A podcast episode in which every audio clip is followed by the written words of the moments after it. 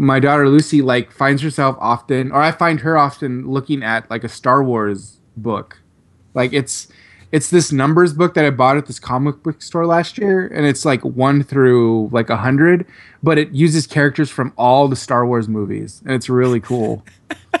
She's like always looking at it. I'm like, all right.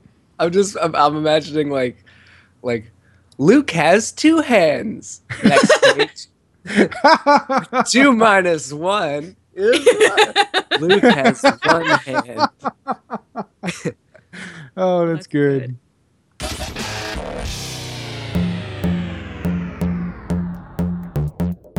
Movies, TV, Blu-rays. If somehow you're consuming it On the screen with your eyes Then you'll hear it on Scene and Nerd. Here are the hosts of Scene and Nerd, Pacey Pete, and Matt. with a little help from Casey Franco.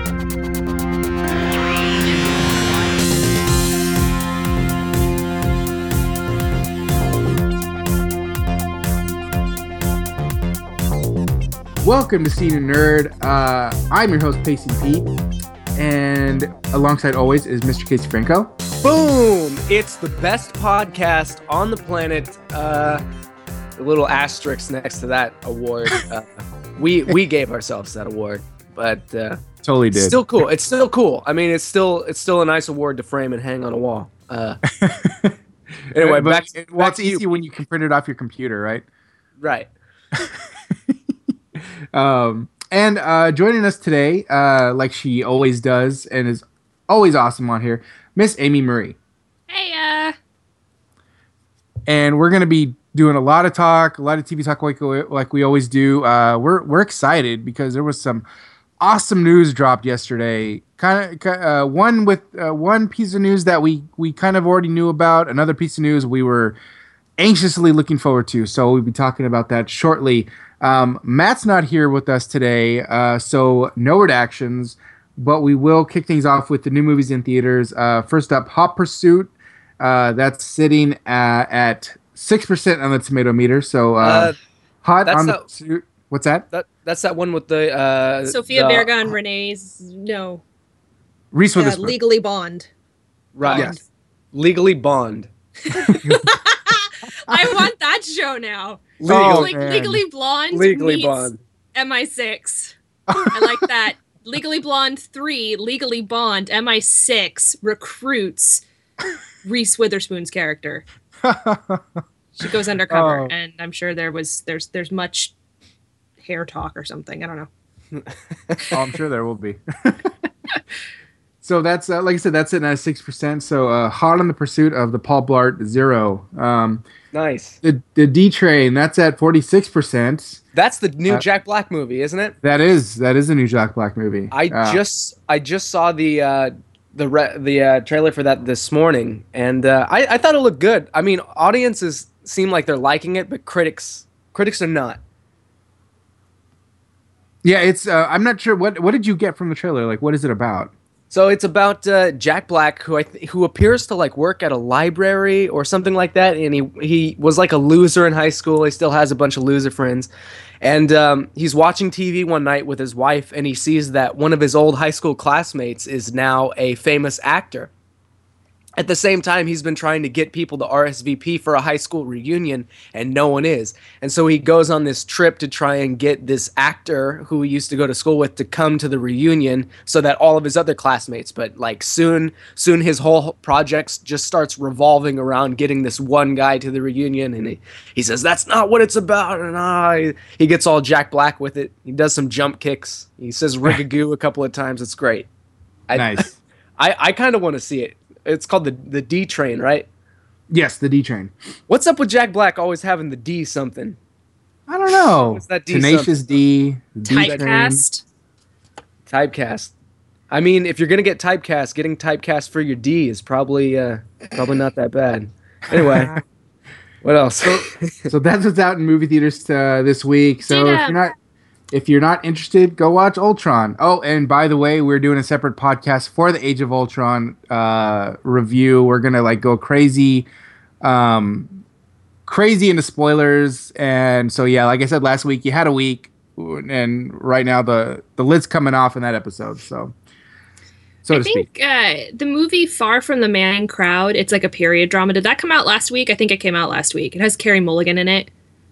I Oh, um, I know you're talking about, but I can't think of the name of the title. I'm not If sure if you're if you're like a Pride and Prejudice romancy kind of person, you should totally go see it because it's based off a book by Thomas Hardy, and the book is infinitely darker than the trailer presents it. They think you you know you see it and you're like, oh, it's a Pride and Prejudice trio love triangle. It actually ends up being the woman and three suitors, so it's like a love square. Um, but it's it's actually a really dark novel. Um, none of them, none of these suitors are entirely good guys. So it's. It's a, it's a. It looks like it's going to be a good film. Um, I'm really excited to go see it. So if you're if you're a girly girl or just a fan of really good drama or period movies, you should check it out. It's or read the book. The book's amazing. Awesome. Thank you. Um, all right. So that's what's out in theaters. Uh, new Blu rays this week uh, Selma, Mr. Turner, and Black or White. So that's what's out on DVD Blu ray. Go and check those out. We are now going to get on to Casey's Rundown. Uh oh. You know what time it is. It's time for the entertainment. Uh, uh wait, hold. Entertainment, whatever. Yay, sound effects. Okay. Uh, uh, probably could have probably could have mapped out that chord progression a little bit better. Yeah, don't- no, don't worry about it. Okay, so first up, uh, Stephen Colbert, uh, the famous political satirist, uh, has funded $800,000 in grants for South Carolina public school teachers. Uh, the government of South Carolina had not been granting a lot of the teachers, uh, well, grants, and uh, Stephen Colbert stepped in and picked up the slack. Further, further noting how Stephen Colbert is just a awesome human being, and I can't wait for him to take over the Late Show. Yeah, same here. That's going to be awesome. Let's see. Uh, I don't know if you guys watched the Manny Pacquiao uh, Mayweather fight, but I did. Yeah. Uh, I'm Manny- 100% not interested in watching and paying to watch men beat up each other. it's literally But- it's but I like mean- I'm sorry, are we still in the Roman era? This is what we did. This was gladiators. I mean, you What saw, it is. I mean, you saw Avengers though. Well, yeah, but that's comic book. That's that. See, that's completely different. Watching like I watched Arrow initially. I watched it because I loved the fight sequences, but that's different because I know it's stunt team members who only occasionally accidentally punch each other.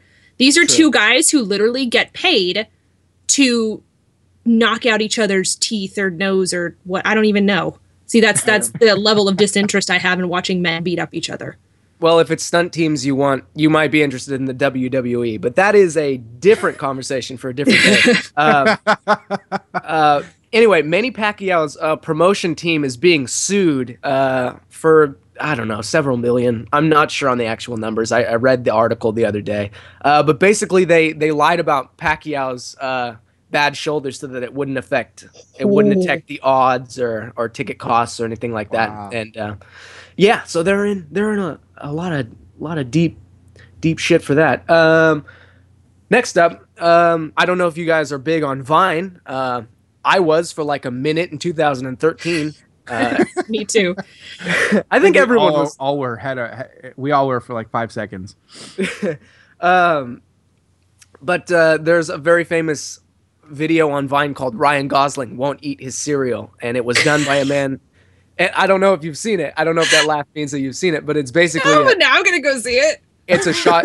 It's a it's a ser- you can youtube it. Uh, it's just a bunch it's exactly that. It's a bunch of videos of a spoon being held up to ryan gosling and then him turning away in disgust. Um, they were all done by a, a, a video editor named uh, ryan mchenry who lost a battle with cancer recently. It's very sad. Um, those videos were very funny. That, that's what he's best known for um, but in tribute to that ryan gosling actually sat down and uh, and ate some cereal so we did it, guys. We finally got Ryan Ryan to, to eat his cereal. Well done. well done, everyone. Uh, Hugh Jackman has recently confirmed that the, the next Wolverine 3 movie will be uh, his last time as the character. So I wanted to ask you guys uh, who would you like to see uh, come back as Wolverine, uh, as Hugh Jackman's replacement?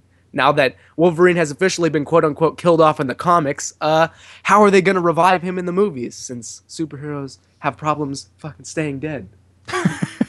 Uh, Amy, why don't you uh, start this one off? So is the question who would I want to replace him if they replace him? Yeah. Oh, um,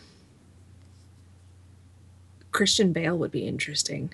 I don't nice. think it'll work, but it would be Yeah. interesting.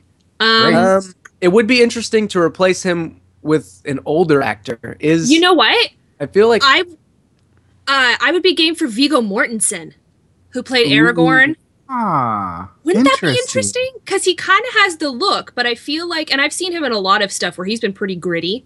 Um, I feel like he could pull off the action, but also probably bring, no offense, I love Hugh Jackman, probably bring him a, a little bit less dramatic of depth. I feel like Hugh Jackman, when it comes to Wolverine, it's kind of, and that might just be the way it's written, it's kind of over dramatized drama. I would, I would kind of like a more subtle drama uh, just a little bit more i I don't even know how to describe it just a little bit more subtle of pain because wolverine basically is always in pain but i've always been impressed with with hugh jackman so i don't know but viggo Yeah. mortensen would be kind of cool yeah, he's one of those uh, interesting Benjamin Button actors where he just gets more attractive as he ages. It's it's super strange. I don't understand it. It's the Dick Uh, Clark syndrome. It is, or the George Clooney syndrome. Yeah. or Um, the uh, freaking harrison ford syndrome i mean did you guys see those photos that came out yeah, if you didn't have a mini man crush going on and you you're you're you're denying a part of you which really should be expressed because those are great photos i don't care what your sexual preference is harrison ford looks brilliant Yep. True. Um, next up, Martin Freeman has joined Marvel's Captain America Civil War. Uh, I don't know what he's going to do yet, but my guess is that he'll probably be just kind of like a reporter or some kind of side character. I don't know. I don't know if they'll give him superpowers or not. Maybe they'll give him uh, the power of super sidekickism. super stash Super get a stash. super mustache There it is. Uh, Fox canceled the Mindy Project. Pete, I know that you like the Mindy Project. yeah, that was kind of a bummer to hear about because I, I really like um, I really like Mindy Kaling. Like she's she's really funny, and I remember when this came out just a few years ago, and it premiered uh, like right right after New Girl, and I thought it was like a good like a good um, a good block of, of comedy on Fox. I was like, oh, they're doing they're doing something right here, and it was a very smart show, very well written. Um, it's it's a bummer that that it got canceled, but uh, I did hear that Hulu might be picking it up. So Oh, they- that'd be they cool. really want to get to that hundred episode mark, which uh, would help get them to syndication. So so we'll see. Yep, maybe If they'll go the way of Community. if you kind of need another drama to fill or not drama a good comedy to to fill the gap check out fresh off the boat it Oh, was- I it have. was That is a reviewed. funny show. It's that is funny, especially if you you're not like you know if you, if you grew up in the '90s. It's it hit some really fantastic marks. it is a good one. Uh, Amy, got one for you. Uh, Agent Carter has been saved. ABC has ordered a second season. So this is the time to go crazy. Go ahead. Cray, Wait. cray. I actually it's it's I was at work and Lauren texted me and she's she's like uh blah blah blah blah blah blah, all the random stuff. Oh, by the way, Agent Carter got renewed. And I was like, you and uh, you know, it's it's funny because I I think I've mentioned it before. It didn't make any sense to me how Agent Carter would not get renewed. So I was completely expecting a renewal. I would have been astounded if they had canceled it because they they would have been committing network suicide it would make it would have made zero sense not to renew it. Um, the only way that i would have seen that working out is if they had canceled it but saying that netflix is picking it up for whatever reason. Um, but uh, it, it wouldn't have made any sense to, can- to cancel it. So i was super stoked um, but i was totally expecting it. I'm just really happy that all the cast and crew who um, many of who i'm I, you know a little child uh, you know, the cast and crew, many of whom uh, Lauren and I have gotten to know, as well as you guys, um, over the course of of Agent Carter airing, now have another full year of employment, uh, which is you know a big deal in the entertainment industry because a lot Yeah. of you know there's a lot of shows right now, people who work on Revenge or Forever or Resurrection that were canceled yesterday that are suddenly out of work, and so Yep. that's that's the terrifying part of the entertainment industry. So I'm really glad that that the super cool crew of Agent Carter get to continue working. Yep. And this is definitely the time of year where people are just kind of kept in waiting. You're not really sure if Mhm. your show's going to be. Yeah. Um, anyway, bit of good news to end it on for fans of Ken Jeong. Uh, for those of you who don't know who Ken Jeong is, he was the Naked Man in uh, in The Hangover. Um, is getting his own comedy show. Got Oh, picked good. up by ABC called Doctor Ken. I don't know if you know this or not, but Ken Jeong is a doctor in real life who, Yeah. on the side, uh, is also the Naked Man in The Hangover. so, uh, so I'm looking forward to seeing that. Uh, and with that, that's going to do it for the uh, entertainment. Entertainment, whatever. Yeah. Oh, thank you, Casey. and uh, yeah, just a heads up to our listeners. My daughter's with me today, so if you hear like a little screeching in the background, it's her trying to get my attention to fix the iPad. So just Oh, good. I thought it was a pterodactyl. No, but you know what? She does make those noises sometimes. I'm like, I, those noises sometimes. Like, I kind of freak out a little bit. Makes me wake up uh, sweating at night. So Yeah, I was Um, saying, I was telling Pete earlier, if she if she makes a lot of noise, then she can just kind of like replace me on the show. to which I said, "There's there's no other uh, Joel McHale type of, of personality, and that's Well, I mean, I for, mean, ex- I mean, except for Joel McHale, but whatever. Uh, all right, so real quickly, uh, I just want to really quickly in the comic book movie news, really want to go over the the Civil War press release. Uh, it came out uh, a couple days ago that um, the entire list of who's going to be in this movie, and I have a feeling that it's not they're not done yet. Uh, but if you didn't uh, hear about the press release, first of all, um, climb out under the rock you're in because uh, Avengers is like huge right now, and things are only going to get even more awesome in the the MCU. So here is the uh, press release uh, as released from Marvel. Set for release in the United States on May 6, 2016, Captain America Civil War uh, is to be directed by Anthony and Joe Russo. Uh, you may remember them from uh, the Captain America Winter Soldier um, movie they directed. So I, I just want to quickly run a rundown the roster of who's going to be in the movie. So you got Chris Evans and Robert Downey Jr. Obviously is Captain America and Tony Stark, Iron Man. Uh, you have Scarlett Johansson coming back as Black Widow, Sebastian Stan, uh, Bucky Barnes, slash Winter Soldier, Anthony Mackie coming back as Falcon, Paul Bettany, The Vision, Jeremy Renner, Hawkeye, Don Cheadle, War Machine, Elizabeth Olsen, Scarlet Witch. And after his debut in Marvel's Ant Man on July 27, July tw- 17, 2015, Paul Rudd will make his appearance alongside the Avengers as Ant Man. The film will also include Chadwick Boseman, who was announced as Black Panther, Emily Van Camp as Sharon Carter, uh, Daniel Bruhl, uh, I can't say that right. Uh, I guess that's his name. Uh, Frank Grillo as Crossbones, William Hurt as General Thaddeus Thunderbolt Ross. That's cool to see him coming back. And as Casey mentioned earlier, Martin Freeman will be in the movie. So, uh, like I was talking to Casey off air before, you know, when before we started recording, I basically told him it's become like who isn't in this movie. Uh, and as if you heard that whole list, you notice uh, a few names that s- stick out that weren't on the list, and that is Thor, Hulk, uh, Nick Fury, and Maria Hill. But like I said, this movie just started production, so there's a very good chance that one, if not all of them, will be uh, back for for this movie. So, what do you guys think? Uh, no, I, I think there's a couple other names that I didn't hear, which uh, Gwyneth Paltrow and Natalie Portman, and it seems to be, it's just kind of the thing to not include them in the mo- Yeah. movies now. I'm not complaining, not complaining. I'm not really they- big Gwyneth. I like that Paltrow they at least brought him up um, in the Avengers and they talked about them. But I, and I I know we're gonna get into this a little bit later, in our, like Avengers cast um, or Ultron cast, which sounds kind of cool. Um, but it, it- I feel like it would have just been so easy just for a little brief interaction between Thor and Jane. I actually thought when Thor walked out of uh, Hawkeye's house that he was actually going to go visit Jane because you know he had like that weird dream thing, and I was like, he, this now would be a perfect time for her him to go visit Jane and just hug her.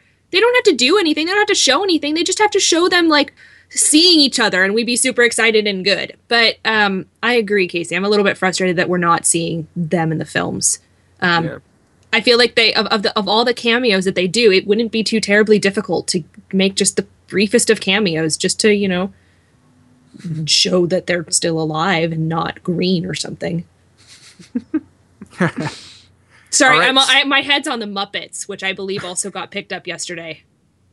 Oh, what? I didn't. Okay, I Um, didn't know about that. Expand on that. Uh, it, let's see. I'm pulling it up right now. Oh, it's on a BBC UK site. Okay.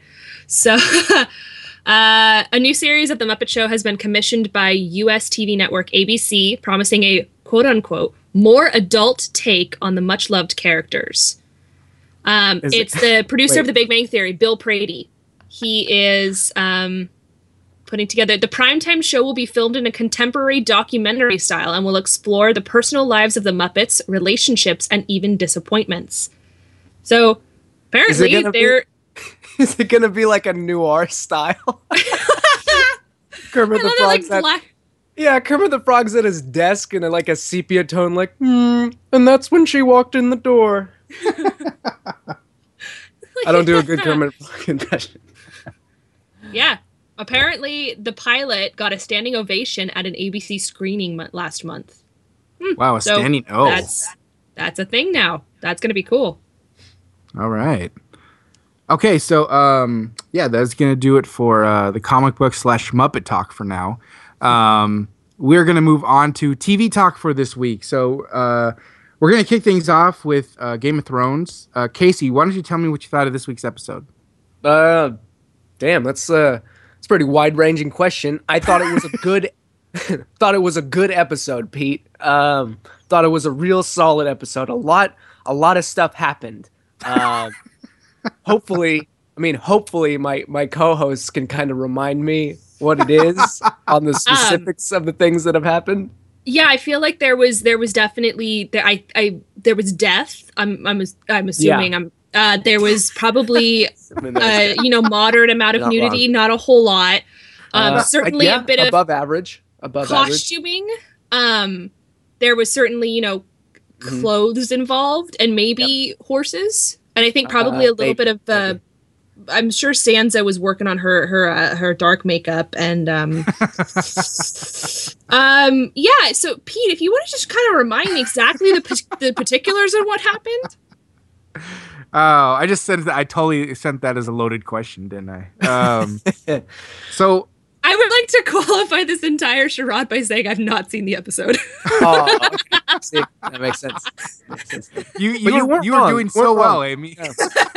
Cool. just play along you know what I'll, I'll Um, continue to play along let's go okay. let's do it So, uh, so just to kick things off, so Jaime and Bronn are headed for Dorne, and that's right they kind of get into. I wanted to ask you, Casey, about this. They got into like a little like uh, fight, Skirmish? Skirmish? yeah, a little skirmish, A and tough? A tiff? A little tiff. Now, Bronn kind of took out a couple guys, but then left a thir- the third guy for Jaime. Now, it seemed like he was pretty far from what was going on, and the guy was pretty much owning Jaime the whole time. Like, it's clear that you know he's just not. Obviously, when you lose your hand, you're just not the same guy you used to be, unless Yeah. you're Luke Skywalker, of course. Uh, but shit. nice. You took it. Took the words right out of my mouth. joke? Pete. No, it's all right. It's all good. oh, do, did you think that Bronn would let Jaime die? Um, I thought that he he may uh have considered it, but I mean, like like he he knows he knows what Jaime's capable of. He he taught Jaime how to how to wield a sword after his his little mishap. Um, so uh so yeah, I, I think he he knew that he knew that Jaime could at least handle himself. Uh, at least bide some time until Bran was done or Bran was done with the with the other guy. Plus, he left him the he left him the already wounded like I think he said slow or fat guy. I can't quite remember the specifics of the guy's disability, but he was not he was not the A game fighter of the opponents. okay, Um, I see what you're saying. we also had Jaime kind of discover a quote unquote superpower of his, kind of uh, uh, lemons to lemonade scenario where he catches a sword with his golden hand, which I thought I he would have at least like backhanded someone with it by now. He, he's got that like that could be his superpower. He could be like the he could be the pimp hand guy. Just boom, knock someone out with a backhand. Yeah, it's, But it's yeah, funny. Maybe catcher. he's just so used to fighting with the sword that he even think about using his hands. True, and you could tell the guy was caught off guard, um, and then he died. So yeah. Yeah. Now, they had a, they were talking. You know, they're talking obviously the whole time they're traveling now. Um, I think Bronn had said something like, "Give my like say say hi basically to Tyrion for me when you see him," and and Jaime says something to the effect that, uh, "Yeah, the next time I see Tyrion, I'm gonna kill him. He killed my father." Now, do you think he means that? Do you think he is upset as Cersei is about Tyrion killing their father? Just because you know Jaime's been so instrumental in Tyrion, uh, you know, escaping and just being on his side. Basically, the only one in his family that's uh, that was on his on Terry's side was was Jaime. Do you think that Jaime would really kill Tyrion? Um, I don't know. I don't know. I don't think that he's as uh, as angry as as Cersei was. Obviously, Jaime and his dad had a little bit of a of a clash right before he died, um, and they weren't on the best of terms anyway. Uh, I don't know if he would kill Tyrion right off the bat. He'd, he'd probably capture him or probably throw him back in jail. I know that he he probably hadn't intended on on Tyrion doing that when he released him from prison, but he, he had to have some idea that Tyrion was going to get into trouble, right? And he, he he must still have some love for his brother. Otherwise, why would he even why would he even let him out of prison in the first place? So uh, I don't think he's as angry as he lets on. I'm sure there's a little bit of uh, sure there's a little bit of like brotherly brotherly uh backhanding. yeah, well, we'll call Oh, it see love, but I it, I just mean yeah, he's gonna backhand Tyrion. Well, That's how that's how he's gonna show his love, right? The backhand, the Yeah. pimp so cor- correct me if I'm wrong, but in the in the film um or the the series the the television series when Jaime gets Tyrion out of prison, he already knows slash assumes that Tyrion killed um Joffrey, correct? Um, Like at that Uh, point he already knew.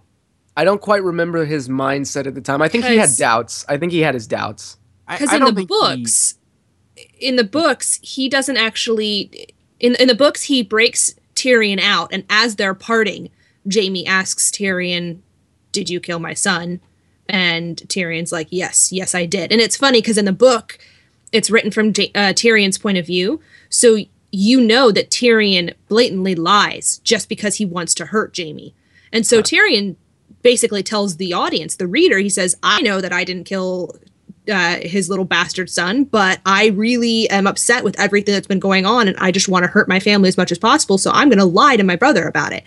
So I wonder if that'll ever come up again because that kind of shows that they do have a level of brotherly connection. Um, the fact that Jaime would break Tyrion out, assuming that maybe he did kill it, and then even when he finds out, he doesn't kill Tyrion; he lets him go. So I don't know how they did that in the in the TV show. I'm really behind on the TV show. Um, Well, that's that's so a- interesting it's a commitment. because that's that's such an interesting dynamic in the book, and it seems so much more different in the show because in the show it seems like you know, J- like I said, Jaime's the only one that is by Tyrion's side. He's the only one that will do anything to help him. Um, and and he did in the in the book he you know he, he was going to die tyrion was going to be executed and jaime broke him out because they were brothers um and it's then just interesting that in the book he would blatantly want to hurt Jaime when Jaime's the only one that oh i see Le- But I mean, then again, I, I haven't read the book, so I don't know if But there's it- other things that have happened between Tyrion and Jaime. So I don't. I'm not sure. Yeah at that point um, they didn't have a particularly good relationship and jaime was really only starting to come into his good side he was only really recently starting to you know manipulate the oh i was going to make a joke about the things the mito what's it of the good side of the force but i couldn't remember what it was called so the Oh, punchline uh, went down the drain Midichlorians. thank you Midichlorians. so he was, you know, he was just, take the wheel. Yeah, he was just, you know, trying to develop those midichlorians of the good side or whatever. Um, but in the book, Tyrion was still he he was he was freshly angered over the fact that he had to kill uh, Shae, or or at this point he was gonna go kill Shae. Um, he was angered over Shae's betrayal, which reminded him very much of the initial betrayal when he quote unquote married that um, whore that he fell in love with when he was much younger, and that marriage was arranged by Jaime as a joke. So all of that was fresh in his mind. So at that point, he was really he was just in an emotionally raw state about what he, what Shae had done to him.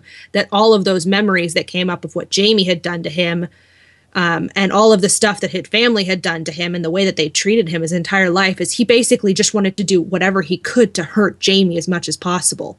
And so he told him, Yes, I killed your son, knowing that he did not obviously kill his son. Interesting. Wow, this is this is very Peeling interesting. Back the layers. Peeling back the layers. Yeah, no kidding. Um, so staying within the Lannisters, uh, Casey, uh, uh, can we just assume, or do we just do we just assume that Cersei uh, played a part in Margaery's brother getting arrested, or or getting, uh, not even arrested? He was like what, kidnapped? Um. Yeah. Well, he he was arrested. He's still in jail, and uh, well, she gave she gave the leader of the Sparrows an army. So I mean, I don't know what she can't really claim. She can't really claim ignorance on this one. She she gave this dude, she gave this dude an army and then pointed him in the direction. So, uh, yeah, I'd say that she is uh, pretty damn responsible. Uh, as much as she would not like to admit. And what did you think of of uh, Margaery's husband, the king, uh, right there on the steps, ready to go get the brother, and then just kind of chickens out? And you know, I mean, he's the king; he can bring like ten thousand more soldiers to come and and take the guy away, but he instead instead is like, nah, I don't feel like doing it today. Uh, What'd you think of that? Um, I think that he is. Um, I don't. I don't know. They're either setting him up. They're going one of two ways because he doesn't want. He. They keep calling him the Sweet King, or at least Margaery keeps calling him the the Sweet King or King Sweet. I don't. I don't know what her pet name is for him. Does it Um, mean he like owns a candy shop? that that would be pretty dope. That would be pretty On the dope. for side. King. Yeah. This is like the king of sour punch straws and M and M's. He's gonna Uh. bust out Willy Wonka style. Watch, watch. yes, Lucy loves Willy Wonka. yeah. Um. Whoa, lost my train of thought there. Uh, well, they, he doesn't want he doesn't want like a battle in the streets, right? Because they all like the the the town already thinks that he's an, an abomination. They they prac- they yell it at him. He's an abomination because they they have the rumors about his uh, incestuous uh, origin. Uh, but he doesn't want to be known as like a vicious king. He he just wants everyone to just kind of be happy, I guess. Um, which is gonna go one of two ways. One, they they set him up to be this really nice uh, little sweet kid, and then they kill him because it's heartbreaking, and that's what the show does. Uh, or they set him up to be this this wise, really reasonable, maybe the first the first reasonable king we've seen so far in the show. That's I true. He, he didn't. He could have easily sent that army in. I, they tell him, "You- "You say the word, and we'll we'll take all these guys out." But I mean, he already has the town against him. He doesn't want bloodshed in the streets to even further tarnish his name. Uh, so hope. I mean, I, I kind of like the kid. What's his name? Thomas. Tom. Thompson. Tom. Tom. Tommen. Tommen. Tommen. That's that's his weird name, right? Um, I I like him. I like the kid. Uh, so now we move on to uh, to your boy Jon Snow, My uh, boy. who is trying to uh, well, Melisandre's trying to seduce him and uh, turn him over to the dark side. What is it with these Star Wars references today? Um, nothing wrong with that. Um, Well, it's, but it's helpful and accurate. yeah, it is. Um, uh, Casey, what do you think of uh, him like just completely turning her away and just still staying truthful to Ygritte? And I mean, he was just like, I've got an oath. I loved a woman. She's dead. End of story. Uh, I think it's a good. I think it's a good life lesson for the uh, for the young men out there. Uh, gen- young men, just listen to listen to old uh, listen to old Casey for a second. Uh, I'm gonna give you some wise advice. You're gonna be out there in the world, and uh, and uh, the women they they're gonna want your seed, man. They're gonna want your seed for magical powers, and you just gotta say no. You gotta shut that down. You gotta just gotta just know nothing. You just gotta know nothing. That is that is the key. That is the. um, I think that Jon Snow is a stronger man than I, and uh, I thought that interaction was was interesting. It shows that that even though he's broken his vows before, he still takes them very seriously, and he doesn't want to break them a second time. Um, yeah, and I think that she probably resents him a little bit for that. So now she might, or he, Jon Snow, might have to deal with not only the not only with Stannis, I think that's his name, Stannis. Yeah. Uh, but also his uh, his red-haired uh, a witch. I don't know. Is she a witch? Is she is she a sorceress? I don't know what to call her. She's a red priestess. She's a priestess. Okay. So well, sorceress see- would probably be the closest. She's not necessarily a witch because I think a witch would imply the use of like herbals and stuffs. I don't know. Um, see, I'm, coming from an RPG she's background. Priestess she's means she. healer to me. She doesn't strike me as a healer. Oh no, not at all. She is, but she's a priestess, as in she um, follows a single god, as opposed to I think in witch mythology, like like if we're talking, you know, real witches, you know, the kind of you know the the mother Oh, like the- goddess or whatever. Um, Yeah. Those are multiple different gods, I believe. Um, Yeah. She is the red priestess for the The Lord of Light. yes him. Um but yeah, sorceress is the best probably probably the best way to go. But she uses all of her abilities come from this god at least to our knowledge. But after that whole entire birthing a demon thing i have no doubt that in this world gods exist or some sort of weird ass magic. Yeah, magic is magic still con- continues to confuse me in this world. It's very selective about when it happens and when it doesn't happen, and and whose name you have to invoke to get. and how much it can actually and- do Yeah, I mean, it brings people back from the dead, and yet I feel like it sometimes like it probably couldn't like light a fire. It's very weird. who knows? That's a good point. Who knows? Uh, so kids, moral of the story: uh, hide that seed away. Hide that seed away. Otherwise, you'll catch on. Someone will light light you on fire. That's Oh. uh, and that's canon. And that's canon. um, what did what did you think of uh, Jorah taking Tyrion to uh, to uh, Khaleesi? And you know, because originally Tyrion thought, "Oh, you're gonna take me to my sister." Oh, wait a second, we're going the wrong way. Oh, wait, you think you're gonna get into her good graces by turning me over to her? Uh, what what did you think? I mean, what do you think Jorah's endgame? Does he really want to get back to Khaleesi and get uh, get back to be a part of her team? Uh, I mean, what do- what do you think of what do you think of So- Jorah's plan? So so that little interaction between Jorah and Tyrion in the boat, I think, was some masterful writing because it did it did two things.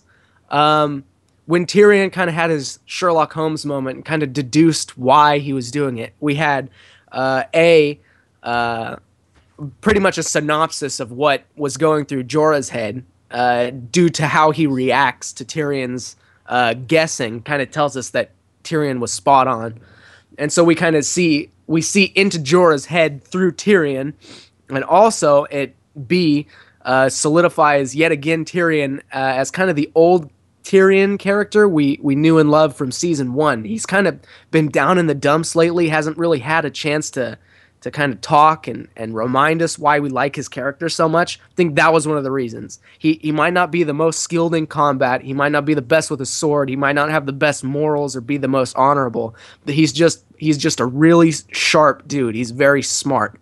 And that that is his perk. That is why he's he's one of my favorites, and I think a lot of other people's favorites as well. Oh, very nicely said. Um, do you have any thoughts as to what would happen when he when Jorah and Tyrion come to see Khaleesi? Like, how what would be your guess as to how it goes down? If I had to guess, um, I'm gonna go ahead and say that that Daenerys accepts to an extent. I think she's still going to um, be very mad at Jorah, but I also think that she's not going to be very angry at Tyrion. I think that once Tyrion talks to her and speaks to her, I think he might be able to reason his way onto her uh, or into her. Um, I don't know uh, her team. I don't. I don't know what you. I don't know what you call it. Team Her, Khaleesi. uh, her her cabinet her cabinet is there a secretary of of death uh, secretary of dragons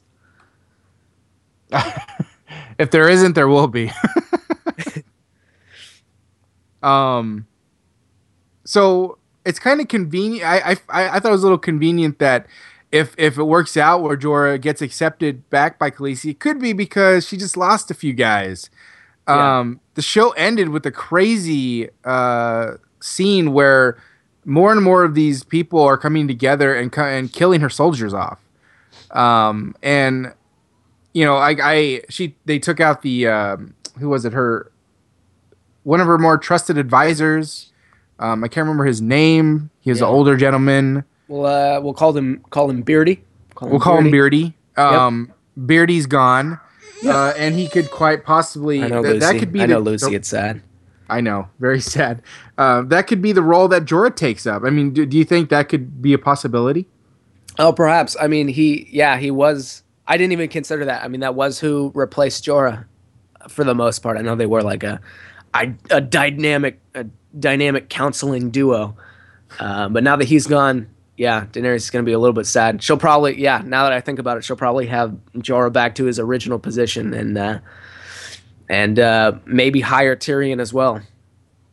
That'd be interesting add-on for her for her group, especially with everything that's going on. Um, do you think that she's gonna unleash uh, her dragons on these people that are continuously rising up against her?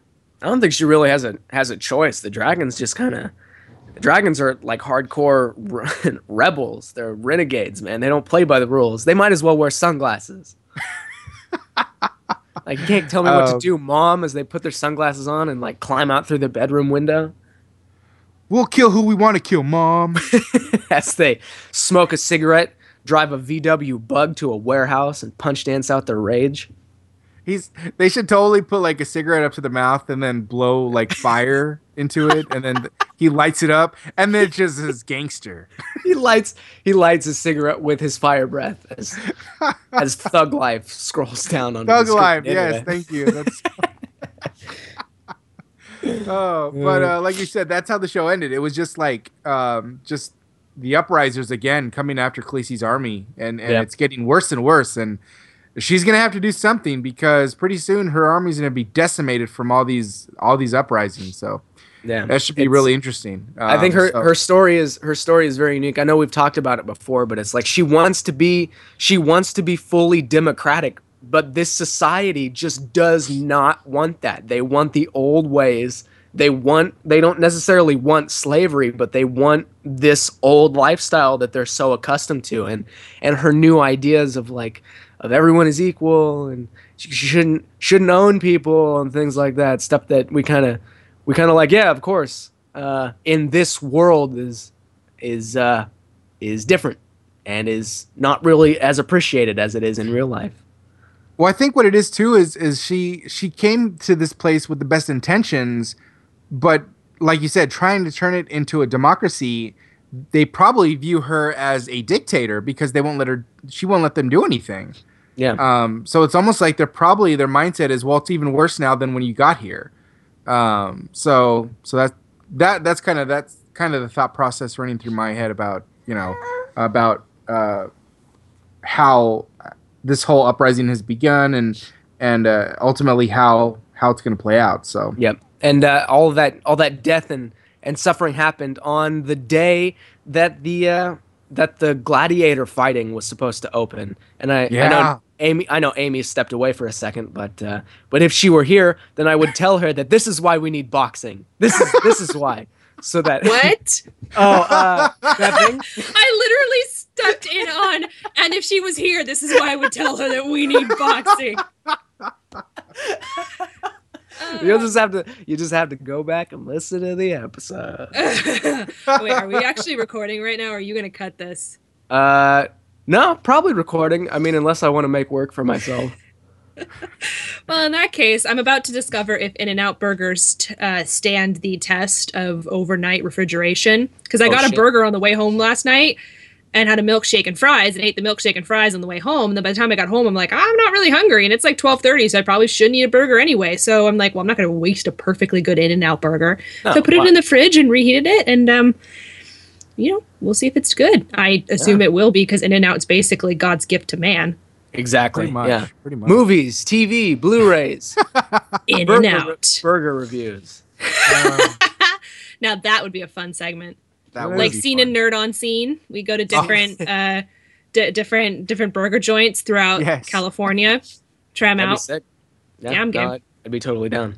Uh, So that was Game of Thrones talk slash Burger In and Out review for this week. Uh, Yeah, so I, I reheated some McDonald's French fries the other day. Now that we're on the subject, we might as well keep talking about it. I mean, reheated some. plastic. Yeah, right. I mean, they're they like you'd think with all the preservatives in there they'd last longer than like two hours, but I, I tried reheating them and it was just God. I I I actually didn't end up eating them. I just used them to like to patch a hole in the wall that I had. it's actually pretty good as as caulking, not not as as fries so much. Uh, anyway, yeah, that's our burger. That's my burger review for the week. I need need new sound effects for that one. um, all right, so moving on to Arrow this week, uh, and we have a special guest who has crashed the show for these uh, next couple segments uh, because he's so good at doing it. Mr. Andy B of the Flash Podcast. Welcome back, uh, Andy. see me crash and they hate it. No, it was it Uh, was no it was it was no hate. No, How hey, you guys doing? doing better now, man. Because It I'm here. good. Aw, don't. You, you had Amy here. Your day should have already been good. It, it was no, it, was it was good before, but now it's sexy. Like now it's got that like that spice to it. Have I said too much? Yeah. All right, so getting started on this past week's episode, um, Amy, what did you think of the flashback uh, that showed the virus that kind of like was the kind of it was uh, blanketed over the whole show, really, this whole story arc. Um, I- I think uh, one of the things that that that kind of surprised me as I'm going, how did they not? How how did nobody hear about that? And they addressed this in that episode. Um, when Felicity basically said that she's like, "Let me get this straight. How did we not hear about a terrorist attack?" In Hong Kong, and they had blamed it on some sort of chemical spill. So that kind of got rid of one of the questions that was really bothering me. was how did no one hear about this? Um, but I realized in this episode the events leading up to Oliver and Maseo trying to find that cure. The point where Maseo turns to Oliver and says, "I need you to embrace that killer with inside or inside you." That Amanda Waller saw something inside you. I need you to be that killer. And Ol- Oliver just switched it on. He was like, "Well, okay," and it hit me that he was doing it for Akio. He was doing it uh, you know, for a reason that he considered to be good and moral. And I'm still curious how we're going to get that good moral killing that Oliver has kind of become accustomed to, to the to the killing that we get to in the very start of the season, which in many ways is unnecessary. We certainly have the moments like ultimately Oliver's doing if he kills anyone he's doing it for the good of his city that's the way that he justifies it. But in this case I feel like this was a little bit more necessary in the beginning of season 1 some of the deaths that he is responsible for are unnecessary. And so i'm i'm curious i feel like there's still uh, you know obviously we still have two more years of him you know his flashbacks to go to figure out what really happened to him. But there I, i'm curious to see if there's a point coming up where he kills and he's not it's not necessary. He doesn't have to be killing anyone. Um so i'm i'm I like seeing this development. I like. I don't know if it was on this show. I think it was because I don't talk Arrow on any other shows. Um, I don't, and it might have been UKC. You were talking about how we're getting that regression of Oliver's morality and his personality in the flashbacks, whereas in the present day, we're seeing him go from the killer to the nice guy to Al Sahim. That's a whole different story. But I, I like that they're still working on that and they're still getting him to that point where he was a rather heartless killer which you know he ultimately has a goal and he has a mission he's going to accomplish but he you know he his some of his killings are unnecessary. Some of them are unwarranted um, and some of them are definitely immoral. And so I'm, I'm curious where we're going from here and very likely we'll see it in season four at this point. You know we're going to start to see him really regress to that point where you know he's he turns into the killer he is in season in season one in the opener. Yeah. Now, with Oliver, there's a lot of you know, it's it's been crazy watching his transformation into Al Sahim the last couple episodes. You know, you you, I don't know, I don't know how the rest of you felt, but I, I could buy it, but I'm still reluctant. And we got to see a lot more as to the overall grand plan here, and and uh, Andy, were you as surprised as me when you saw Malcolm turn up in Nanda Parbat and then suddenly, oh, well, Oliver has a plan and he's just pretty much, this is just a ruse. What, what did you think of that? You know, I've been going back and forth on, on that before I saw the episode, and I kept thinking, it's with all the training that all always keeps bringing up and how much how advanced and how deep it's, it's been. I was always thinking, well, there there's always a chance that maybe he's just faking this whole thing. But let's think about it this way: Ra's al Ghul has how many years of experience in all of so- all forms of you know brainwashing and le- league training and whatnot. So I honestly honestly thought for a second that he had been completely, you know, brainwashed. Uh, but so, it, but at the same time, when I saw Malcolm just show up there, I was like, oh, of course, uh, of course, he had something together, and um, and it actually made me feel hopeful a little bit again because I'm sorry, this show has been a little bit difficult to watch for the past few weeks. Like every week, it's like. I, I'm cr- I'm crying every week on Wednesday night. It's not fun. I'm running out of tissues. So, um, I was like, oh my god, yes, the heroes finally get. You know, there's maybe a victory is about to come, and then everything pretty much evs it up at the end when Oliver does what he does. See, this is something I wanted to bring up because there has honestly there has been no point in this entire thing in which I thought Oliver was for real brainwashed. The entire time I'm thinking back to that um scene in the end or yeah, the end of season 2 when he's on the sub and the flashback was Sara and he pretends to be um mind boggled and gives oh what's his face? Um the mad scientist. You know sara gives him that herb so he doesn't actually become under the influence. And so that was been in my mind the entire time. There was there was honestly no point in which i believed oliver was completely under roz's spell. Now there was a certain bit um, that i feel like he's probably you know grappling with he's definitely having to fight the effects of this herb but i think it's a very good chance that malcolm merlyn gave him an antidote to whatever this herb was. So oliver's just been playing along the whole time. Um, and so you know tonight when that or last night two nights ago whatever when that happened i was just like oh thank god. Okay now we're you know now we're going to get the ball rolling and then things kind of regressed and you know molded and shifted throughout the episode um, and there was a split second when he threw in the virus that I was like, oh my God, that, okay, maybe Oliver really is evil. But let's be honest, there was no way that Ra's al Ghul is going to waste the Alpha and Omega on four insignificant individuals to his flight. And I think it would make the most sense to just have an airborne sedative that knocks the four of them out or an airborne something similar to what they gave Roy, something that knocks them out and makes them look dead, and then he, they, you know, get them released, and Oliver can save the day. Um, but I don't know something. It, it just to me, it didn't.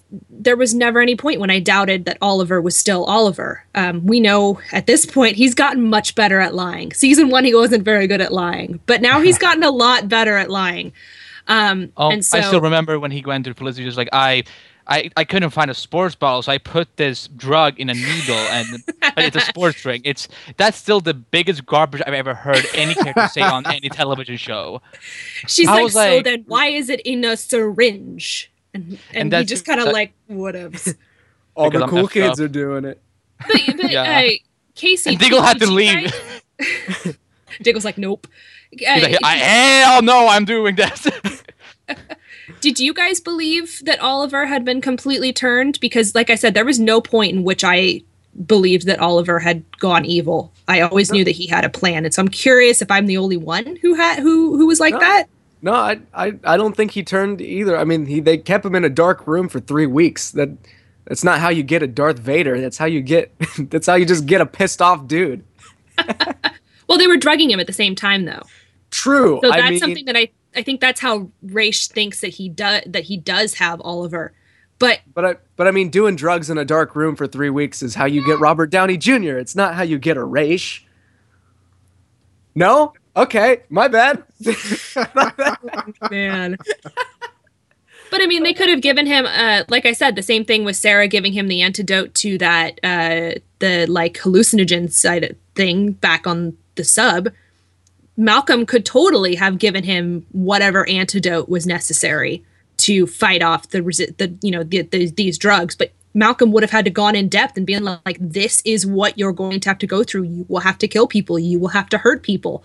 But if you want to save your city and ultimately fool Raish, you're going to have to, you know, do some evil things to do a greater good. Raish, Raj, Raish, Raj. I'm so tired of I'm that saying shit. Raish because that's how Katrina Law says it. And this is my bay. So Oh, don't don't let don't let Haley Owl hear hear you say that. Mm. Um, oh, sh- no comeback. no, because it it doesn't it's not doesn't really make sense. anyway, continuing.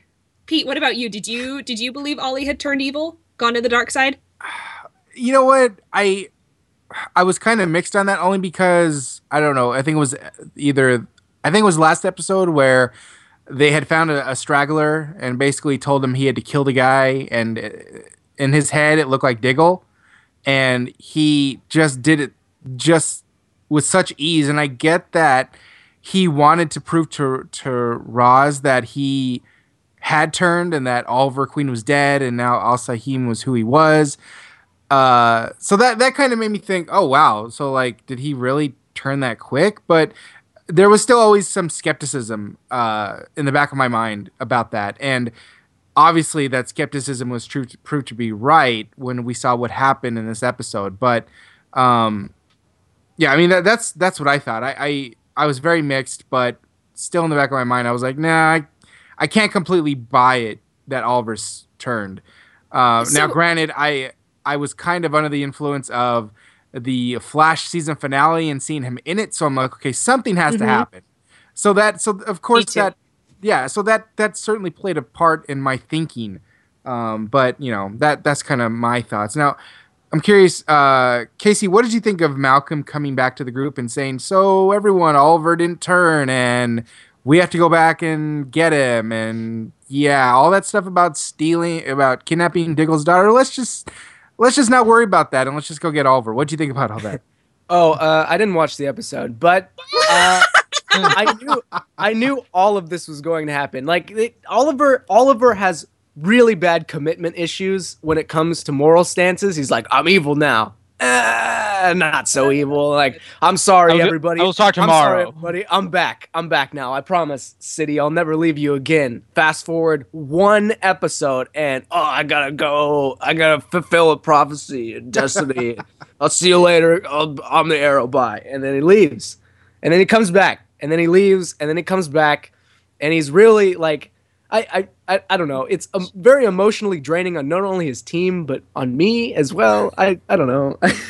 I knew he was gonna come back. I just didn't watch the episode. You know, see, here's what I don't get. If Oliver was trying to convince his team that he was still Oliver, why didn't Malcolm just whip out that Surface Pro and be like, yo, product placement, check out this HD video of Oliver Queen being like, hi, Felicity, hey, Diggle, sorry about all the shit that just went It's, down. called, it's called but- it's called plot holes. Uh, yeah, if, I'm like Skype chat. I'm sure that they have great reception in the middle of nowhere. They could have done something.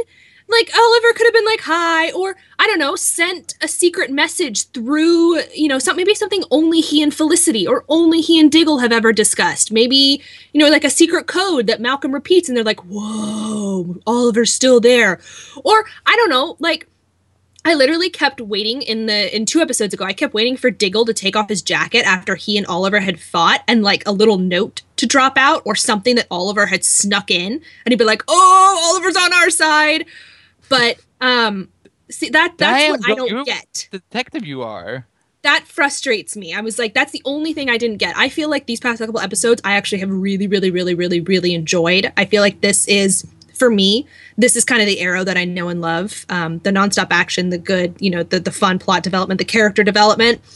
Um, but I feel like there are a couple obvious things that they could have done to make things so much easier.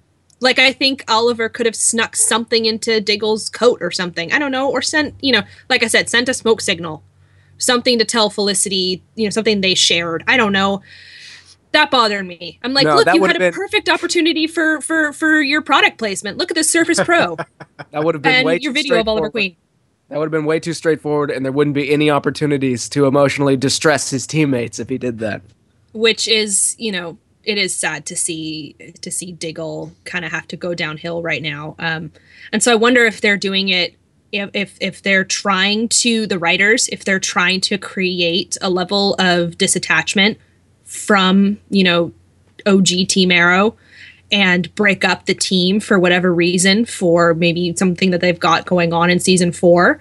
Um, you know, maybe maybe that's kind of their end game is that they needed a reason to to separate the team members and to break up Team Arrow, but I don't know. Um, I don't. I don't know why they would necessarily put Diggle and Felicity, especially, through this kind of emotional trauma. The writers, I'm mean, like, why would they would put them through this emotional trauma um, when they really could have just made it so much easier? But I'm sure that there's an end game that we're going to see. Um, I'm just kind of curious on what it's going to be.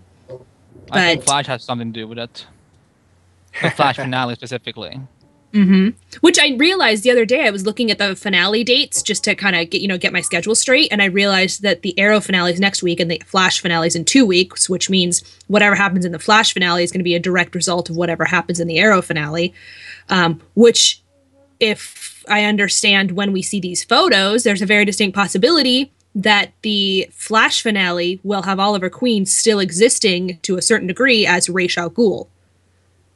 So no, I think I, I think the, um, the Arrow finale will go straight into the Flash one, and I'm still thinking that they're doing Flashpoint in order to set up not just Me the too. spin up, but possibly Su- the Supergirl as well. Um, Yeah. Uh, I'm- multiverse. yeah. I just want to see what she would say. Like whenever I say that, where she like she go, she has all these fears, and it's uh we I love theories. I, I that's why I called her Miss Amy Multiverse. Now, bringing it back real quick, uh, we got to see uh, uh, one of our favorites, Mr. Ray Palmer, return, and uh, he's still the question, nicest though. guy on the planet, huh?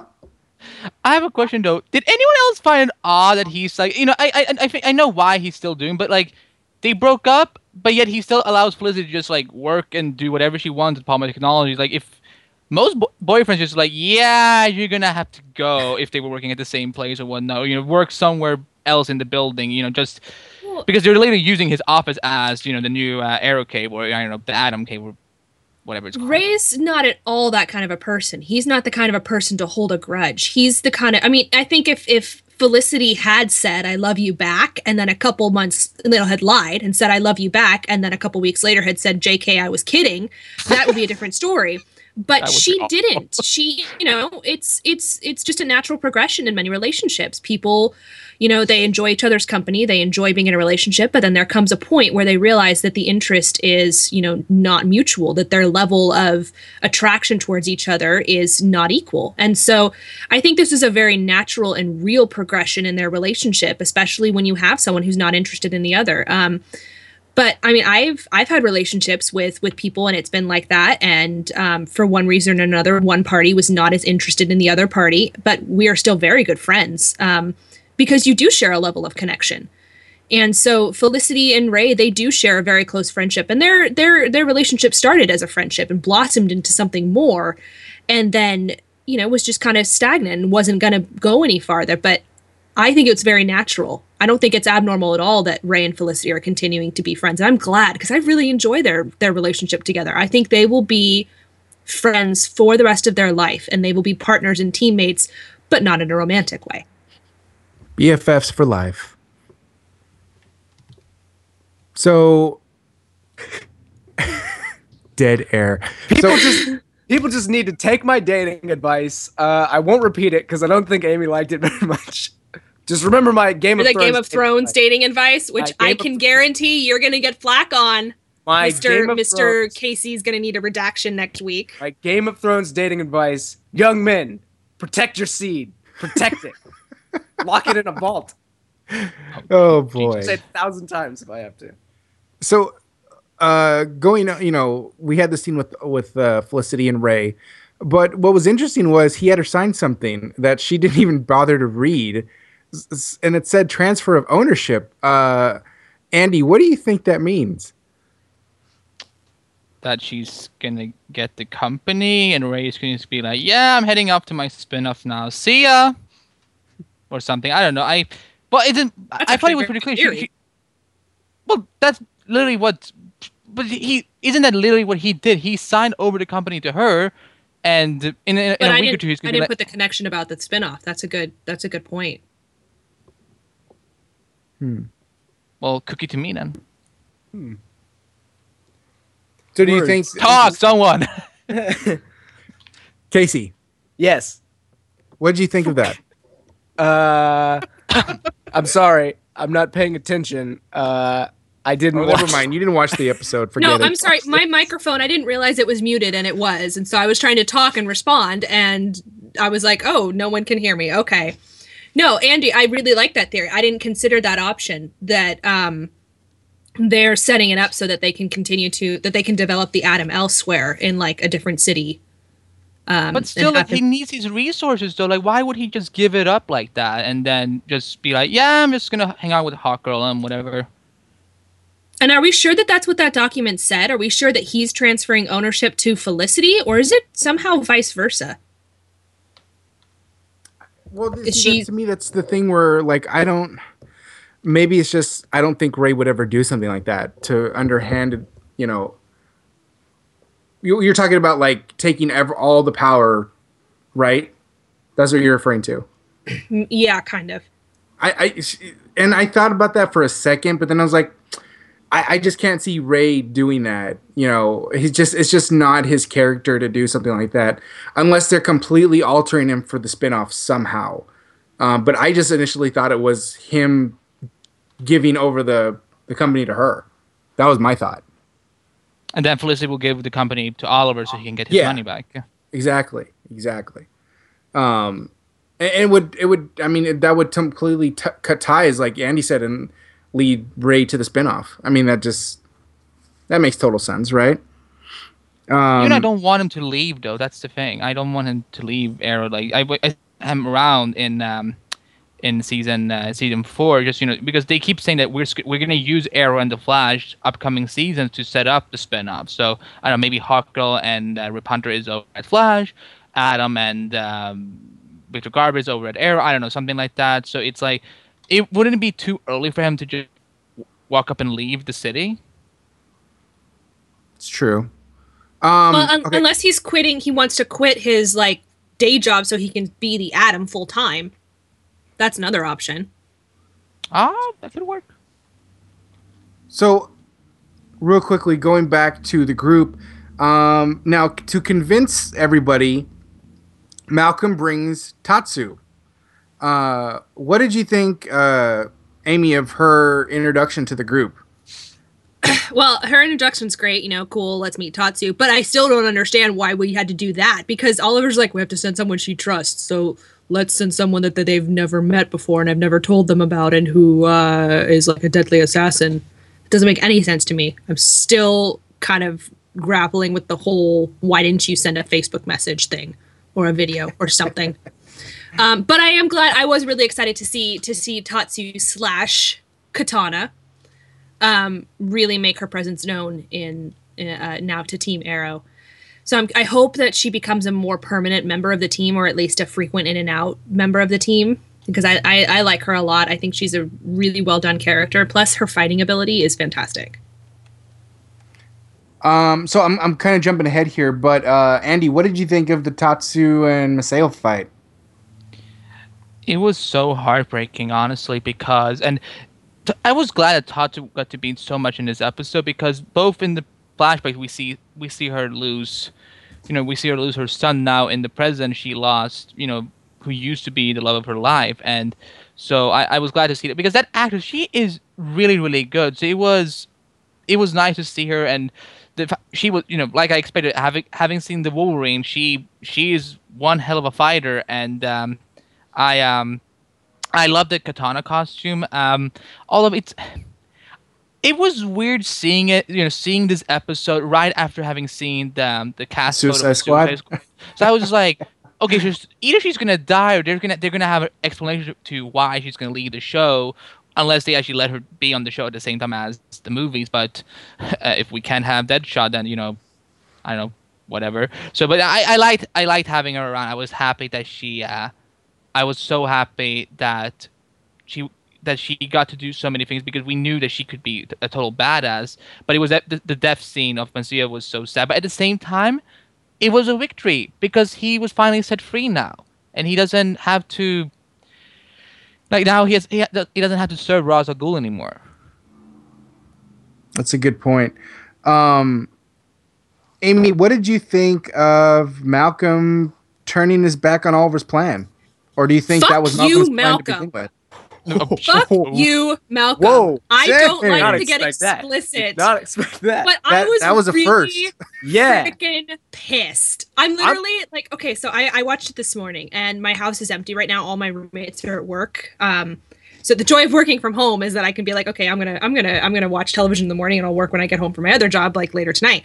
But I literally, I'm sitting at my kitchen table, and it happens, and I slammed my hands on the table.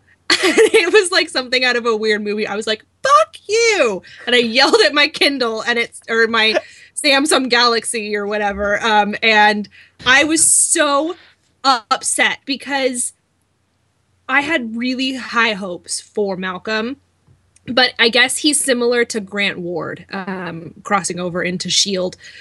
At this point, he's irredeemable. I had such high hopes that because of what he did for Thea and what he was willing to sacrifice for Thea, that maybe there was a part where he was becoming redeemed, where he had stopped caring about himself. But at this point, all he cares about is himself. Even when even when he was thinking he was helping Thea, helping her become stronger, helping train her, he was doing it so that she could kill Sara so that they could get the league off of their back. There has never been a point where Malcolm has ever done anything strictly for someone else. He has always done it for his own benefit, with the exception of Tommy. And I I think I think Tommy would be ashamed of his father. I was so upset with Malcolm. I'm not surprised. I mean, I guess I was surprised I slammed the table I was watching the show on. But like, the, like um, Diggle did in the episode. that's basically what it, what it was. Angry Dig Angry Diggle is scary. it, it, Yeah. it was just i was really frustrated because i had such high hopes for malcolm um, and at this point he absolutely gets anything that he deserves there is no part of me that will ever mourn what happens to malcolm i actually so i keep little post-it notes if i know i'm going to be recording about an episode i keep uh, i write down random things on post-it notes and then just stick them on my table or on a bulletin board and bring them over for the podcast and i literally have one post-it note that just says fuck you merlyn you know what you should do one time? Next time, put one of the post-its on your forehead and then point at it and take a selfie like Mel did. Um, but I'm sure. I'm curious. I I actually didn't see that coming. Probably because I haven't really. I watched the last Arrow episode only like a day or two ago. So when I have a long time to think of, like a week to think about what's going to happen between episodes, I can try to predict. But I didn't see that coming mainly because I just had hoped that based off of everything he was doing for Oliver, especially what we saw in the beginning of this episode with him helping Oliver, that maybe he was just trying to be a nice guy. But no, he had to go and be a jackass. so that's what I Man. thought. Don't piss off Amy. Well, speaking pissed off, um, breaking news. Uh, no, no costumes, no costumes, uh, like last time. But um, NBC has canceled Constantine. Oh. Bummer. But the producer does say that um, uh, say that uh, Warner is working hard to find Constantine a new home. So um, from the executive producer D- D- Daniel Cerone. So stay active, stream, tweet, hashtag sell, save Constantine, hashtag Hellblazers. So you know, um, oh NBC, I hate you. So so Arrow. Um, Uh, Andy, bring- actually, I wanted to ask you about this. What did you think of Thea going off to look for for Roy? And I then, loved that. Then they broke my heart again. I'm like, like, I literally can't take this anymore. Where characters on this show are just losing all the time. It was nice that they got together. They they had some sexy time, and then you know. And also, I liked the little Jason Easter. I know they're not, they're not, they're never ever gonna introduce Jason Todd on Arrow because because fuck life. Uh, but uh, it was nice that because you know Roy Harper is very connected with with Jason Todd in the comics. So it was kind of nice that he that out of all the names he had, you know, picked as a cover name, it was Jason. So I was like, ah. Um, it was nice though that they somewhat got a closure, um, if you know what I mean, and that he basically, you know, handed her over, you know, the costume, basically saying, you know, yeah, you know, I, I like it, but I think it fits you better. So it's awesome. It's speedy time. Um, so what? So Uh, Speedy Time. what's that? I said I'm so stoked about Speedy Time. I'm really excited. I'm excited to see where they go with Thea. It's gonna She's be so gone from good. being one of my least favorite characters, if not my least favorite character, to uh, one of my favorites. I love her story and I love the, how she's grown. Yeah. A lot no, of people have been saying it this year. Um, I find I like that. Yeah, no, I agree. I'm with Amy on on, on that one because I really did not like Thea uh, from season one on, or or I should say just season one. Just just her character didn't just rub me the wrong way, and I was just like, eh, it could. If if, if her character was written off, I, it wouldn't be the worst thing. But now she has become such so much more uh, such a major part of the show. What's that? She's been more developed now because I, I liked her in season one, but I think you know she did get better and better because I think they knew right away. Well, this is not working with her. We need to fix it right away, and I I like the whole evolution of her. So um, I I'm stoked to see her maybe in something red next week. Yeah, that'd be really cool. Um, so, what do you guys think of the way the show ended with the wedding and uh, possibly Team Arrow Horrible. dying? Uh, Andy, if I'd been at that wedding, I would have been. I would, you know, but if sadly the, the priest never said it, you know, but like if there had been a part where they said, you know, if anyone is opposed to this marriage, you know, speak now, forever keep your silent. I would have raised up and said, "All right, bitch, let's end this shit because this is just horrible." And then I would have, you know, probably tried to punch Rod, and then I would have been like decapitated or something like that.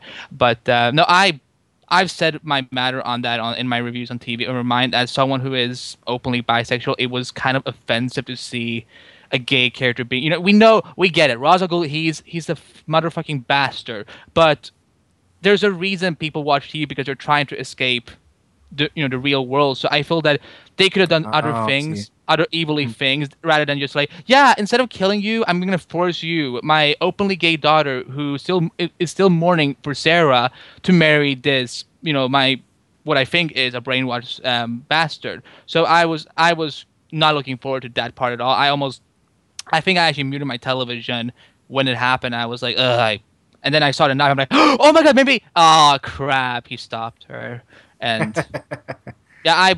It was. It was. I. I hated it.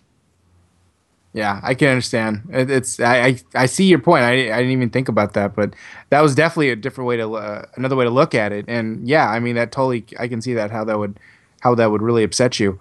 Um, I mean, obviously, it's you know things are going to happen to completely alter that.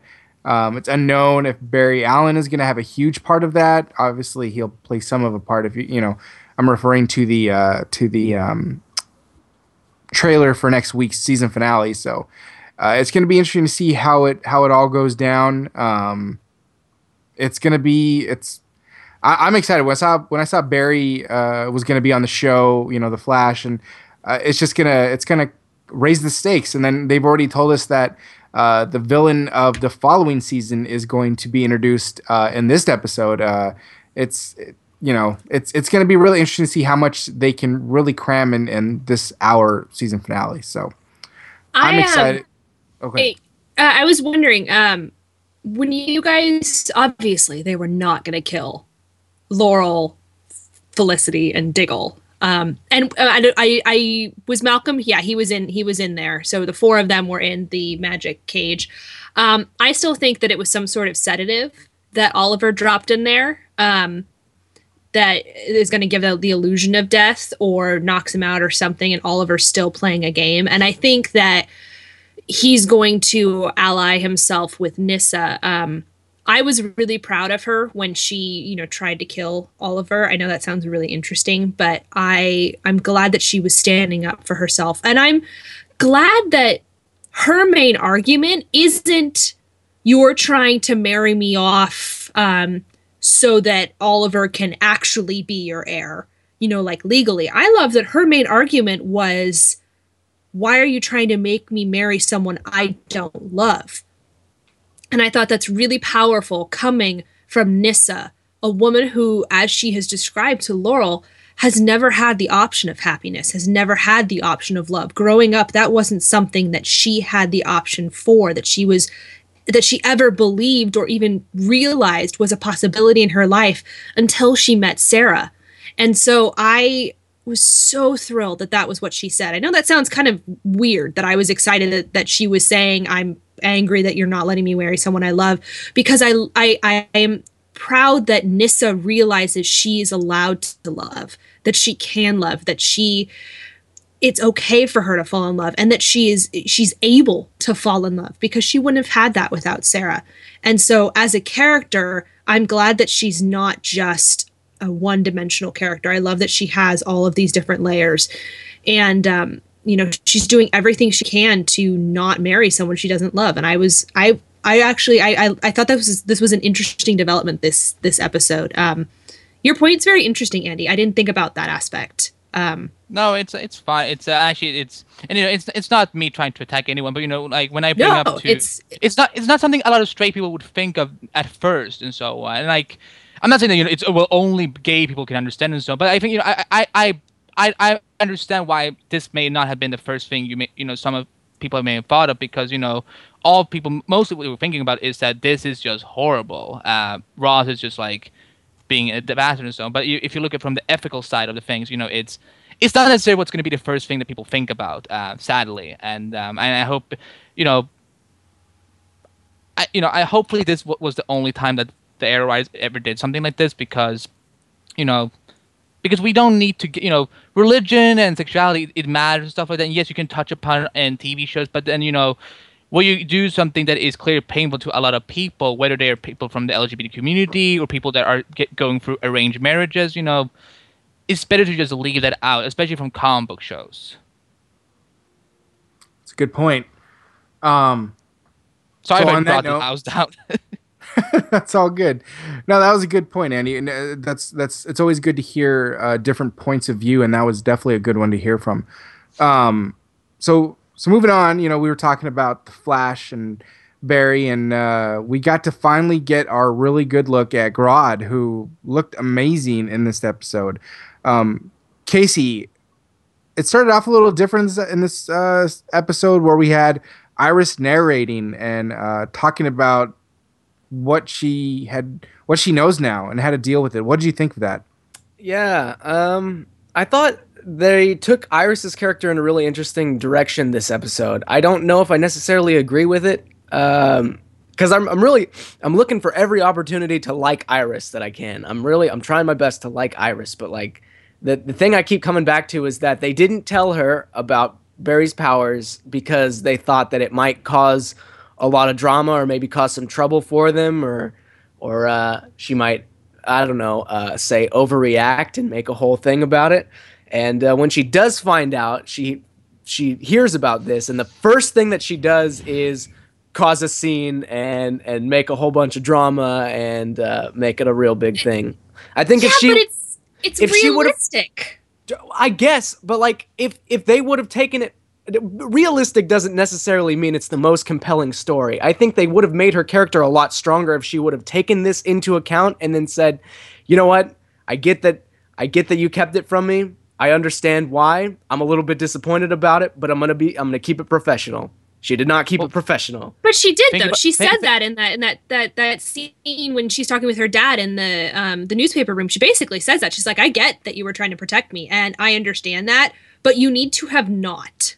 Um, Well, I mean, she says that, yes, but that's not how that's not how she acts. She she Yeah. she makes a very big deal about it. She she causes Barry a lot of emotional distress when But he think is about this way. a goddamn Okay. superhero. Think about it this way. Okay, everyone lied.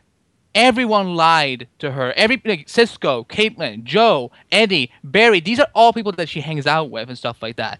She, everyone literally lied to her. So of course, you know, like I will say this, and I, I said this on this week's episode of the Flash Podcast that I I completely support every reaction she had. She made a lot of good points, and you know what? I think this, I think this finally puts an end, you know, finally show, showcase even more that that it's that protect that be- maybe it's better to just tell the truth rather it will the truth will probably protect her more and and actually be, make her more useful um as opposed to not knowing at all because look the minute she knew about you know who the who the flash really was when she they're looking for, for Joe and Gorilla Grodd, she shows up at Star Labs and she like she uses her invest, journalism skills and actually helps him a lot. So you know, she's a, she's Yeah. a resource, and I feel that the, at this point, you know, I know there's there's this is a big debate within a lot of comic book community and so on. It's that do you tell your loved ones or do you not? But I feel that if we're looking at shows like Arrow and Flash, and I'm sure Supergirl is going to you know explore that too and so on, is that the people around you can probably protect you more and protect themselves a lot better if they know what's going on. So that whenever you need to take off, they can make excuses for you instead rather than you having to lie to them and make them completely turned off or whatnot. So no, I this was Iris' best episode of the whole season, and I felt you know Candice Patton rocked it, and I, you know I, I still I, everyone should be ash- everyone on Team Flash should be ashamed because they, she was right. Yeah, I think um, I have to to kind of I have to agree with Andy on this. Um, I think she reacted realistically, and I think I would have been really frustrated with her character if she was like, "Nope, nope, I'm done, bye," and had left and had not and had chosen to just shut them all out. But instead of that, which is, you know, that was that honestly that was a concern of mine was that that her reaction would be, okay, I'm super pissed. Now none of us are friends. I'm breaking up with Eddie. I don't want to talk to you, Dad. I don't want to talk to you, Barry. I was worried that she would just get full on upset. But instead, she um she she uh she you know she she decided to to join in the team. She decided to to be like okay yeah i get that you know i'm upset and angry and i could probably give him the cold shoulder for an extended period of time. But instead i'm going to forgive them to a certain extent and um you know do my best to understand why. And i think she kind of realized that if she maybe got involved with team flash she would see why they hid things from her especially when her dad was taken if iris had not found out about barry there's a very good chance that she would not have found out that they were fighting Grodd. She would not have heard her dad get taken by Grodd. She would not have realized. They could have kept that from her. They could have lied about it. Um, and that put her through pain to hear her dad get taken, to see the pain that that encounter with Grodd had caused him. And so I think there's a part in Iris's mind where she realized that that's the pain they were trying to protect her from. It wasn't necessarily a safety pain it was protection from emotional trauma that comes with what they do with their job. Um, because let's, you know, realistically, it's only a short amount of time passed. Iris may never have even known her dad went missing if she hadn't shown up at Star Labs. So I think that that that kind of hit her, and that she might bring that up a little bit later. That she realized that that's what they're try- they were trying to protect her from. So I think you know she realized that, and she basically says that she's like, I get that you were trying to protect me, but ultimately you were hurting me so let's just put all the cards out on the table but i liked her reaction i was really worried that they were going to make her go cold shoulder and just quit everything and be like nope screw it i'm moving to starling city which let's face it isn't a whole lot better right now um, That's but- true. I, I did want to say that I thought it was clever of the writers, and this is where uh, there's a clear difference between uh, how Arrow's written and how the Flash is written, and that is how Iris found out a lot of things, and and it was done in a very light way. It was very funny. You know, first you had Barry slip that Wells was Reverse Flash, then you had Joe slip that uh, Wells uh, killed her boss, and it was like, I, and I found those moments to be kind of funny. Like it was just, uh, you know, they thought they, just because everyone assumed that Iris knew Barry was the Flash, okay, let's just talk to her like like she knows everything. In which case, she didn't know anything, and so I thought that was really clever the writers to to handle those situations because they could have been. More dramatic, but they were kept on a more light and funny, uh, funny side in how they were were dealt with. Um, and and I I thought that was kind of bringing everything back. You know, you had Iris found out about everything. She's she's upset, obviously, um, with how uh, everyone lied to her, and then that kind of just made it kind of you know, like I said, bring it back to to what the Flash is, uh, which is definitely more lighthearted than uh, what Arrow is. Um, and so moving on to uh, we have Eddie is still with um, with Wells. Uh, Andy, what did you what do you think? Uh, what do you think of what Wells is doing to Barry? He's got him tied up. He's working on on something that we learn about more at the end of the show. But what do you think he's ultimately trying to do with with uh, with Eddie? Fifty Shades of Grey. I, I don't.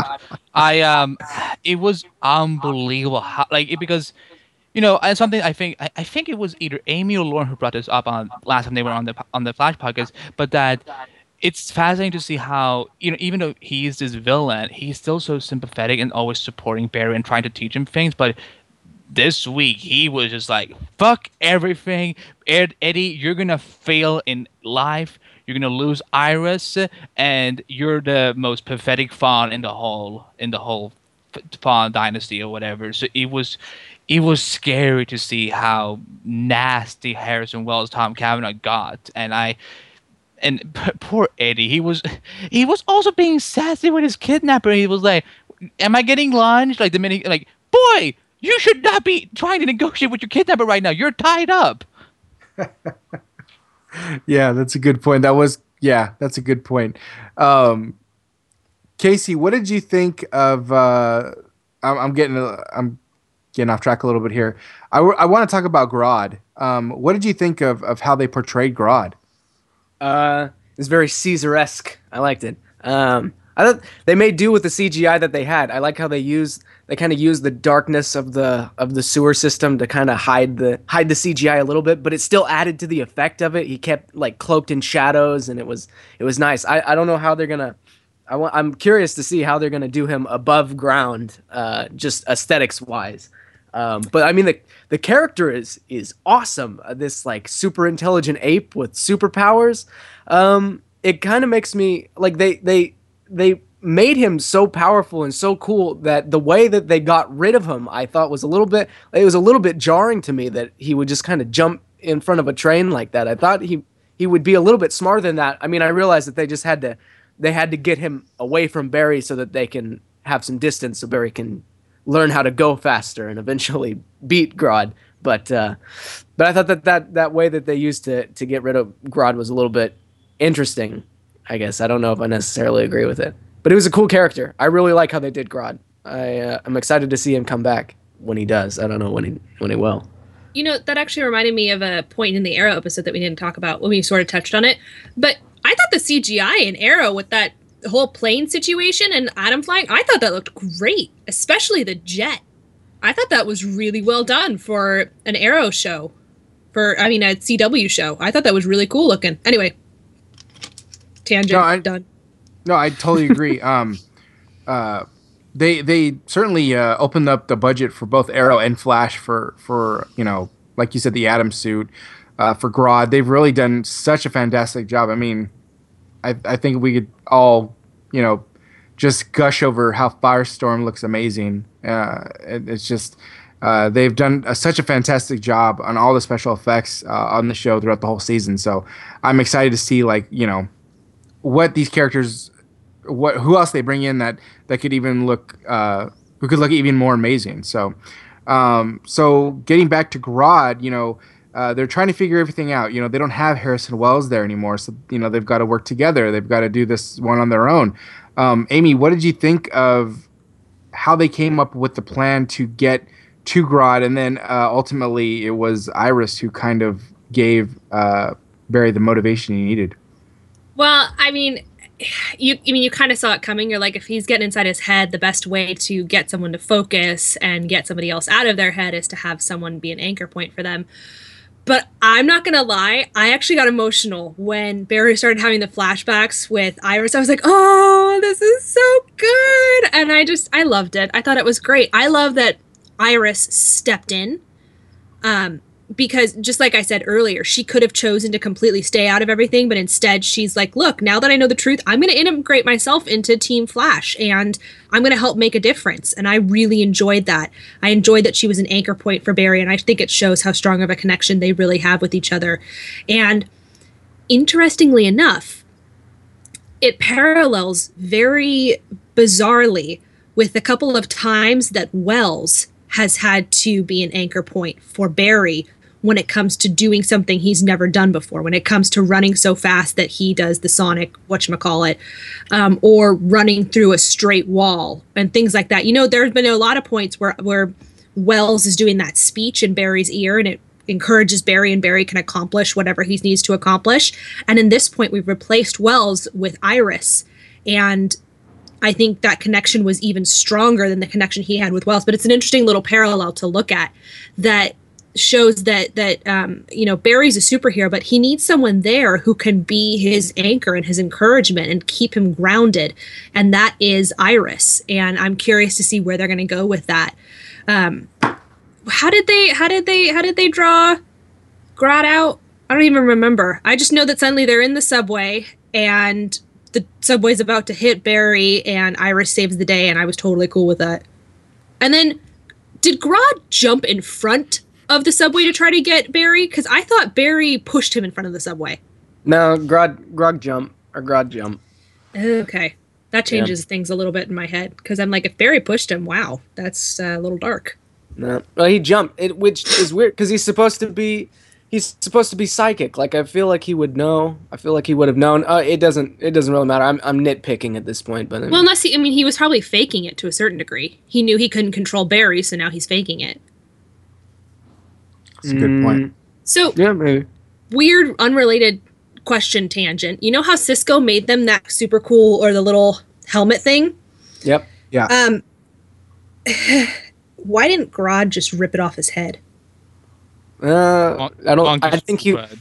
he lacks the dexterity in the opposable thumbs. But um, unrelated, we should totally like. I was thinking about this um the other day. Like, if Cisco could create a gadget for me, what gadget would I want him to create? And so I feel like this is a question we should answer next week. Like, if Cisco could create a, any gadget for you, like the insanely awesome Sonic Scream device that Canary now has. Like, if, if Cisco could create an, an, a super gadget for you, what would it be? Uh, probably a muzzle. Something that, that can access John Behrman's brain for me. Oh, that's a good one. Mm-hmm. And I don't know if I have with one. I got to think about that. I That's can think about it for a while question, too. I will come up with something next Friday. Um, I, I wanted to ask you guys, uh, Andy. There Mm-hmm. was, you know, when when Barry doesn't have that, you know, uh, device that Cisco made him on his head, he has these flashbacks to like ex- some sort of experimentation on him. Uh, what do you think that was? I don't think it was experiments experiments on him. I think he was seeing what Grodd was seeing for a second because if you you need to freeze frame when you look at this episode, but if you freeze him really quickly and, and, very specific, you you might see a pair of big giant black hairy hands. And I thought I think it was Grodd. I think he was sort of getting you know, into what Star Labs was trying doing with him and maybe revealing something that we that we don't know about Mr. Dr. Harrison Wells and what he did on uh, on Grodd. I swore I could have seen some, you know, a big pair of black hands or whatnot, but that's what I thought it was. Okay. Um, all right. Uh, uh, did anybody want to add anything else to the flash talk? Uh, um, no, I, I was just gonna say I agree with Andy. Um, something I wanted to point out. Um, sorry, give me a second. Take- I'm gonna take two? sneeze. Okay. Bless you. I guess I'm not gonna sneeze. That's in- exceedingly frustrating. Um, you've all been there before when you're like, I gotta sneeze, and you don't sneeze, and you're like, ah. such a Anyway, tease. I wanted to bring up kind of a connection to that, those memories that we were seeing. I agree with Andy. I think it's Grodd's memories that we were seeing, and he was showing it. He was trying to share his fear. What if it, it's, it's that fringe thing you you brought up? Like, what if he's seeing what the other bear in the other universe is seeing? Oh geez, that's a lot. That's that's something that crossed my mind, but then I'm pretty sure I'm pretty sure it's Grodd sharing his memories, transferring his memories to Barry in an effort to create fear. And so when he was at that point, that's when Grodd was being experimented on and was ex- and was experiencing the most amount of fear that he's ever experienced in his life. The best way to incapacitate someone is, or one of the best ways, is to scare them so much so that they cannot control their actions. And so Grodd was imparting his fear upon Barry in the hopes that that fear would incapacitate Barry, and it does. Um, and we see it a little bit later on. You know that point where where Grodd had Joe in his grip so much that Joe was, you know, about to was pointing the gun at himself, and Grodd was forcing him to consider the fact that he was going to pull the trigger and commit suicide. And Joe was terrified. And this is a very strong man. We've seen what he can handle. And Joe was absolutely terrified. And I think a lot of that was the transference of the fear from Grodd to Joe. And so Joe was not only experiencing his own fear, he was also experiencing on an emotional level the same amount of fear that Grodd had when he was not in control of himself when the humans experimented on him. And I think that's a big point uh, you know if we're looking at you know a, a, lesson from this episode or something you know really in depth from this episode i think that the fear that comes with not being in control of your own actions not being in control of your own fate plays to the entire overarching theme of the entire season especially with wells because wells has been pulling strings for the entire season since before we met Barry. He has been manipulating things, and Barry is not in control of his life.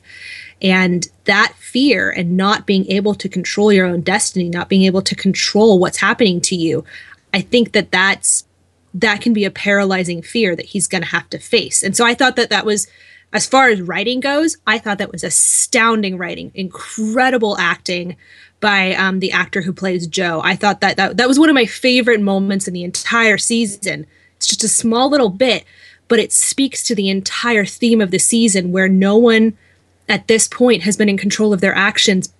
But now that they're figuring out what's going on with Wells, they may be able to start taking control of their own destiny and create their own future instead of having to play into the future that Wells is molding for them. Wow. And And Damn, that's a that's a symbolism and, bomb. and, and scene. yeah, I thought that scene that was uh, a lot darker than they've taken the show before. Props to Mhm. props to whoever plays Joe. I don't know his the actor's Just name. Neil Martin. Rick- That, Yeah. There we go. That was a masterful portrayal of, of was fear. really I, I felt it. I felt it, man. It was it's terrifying.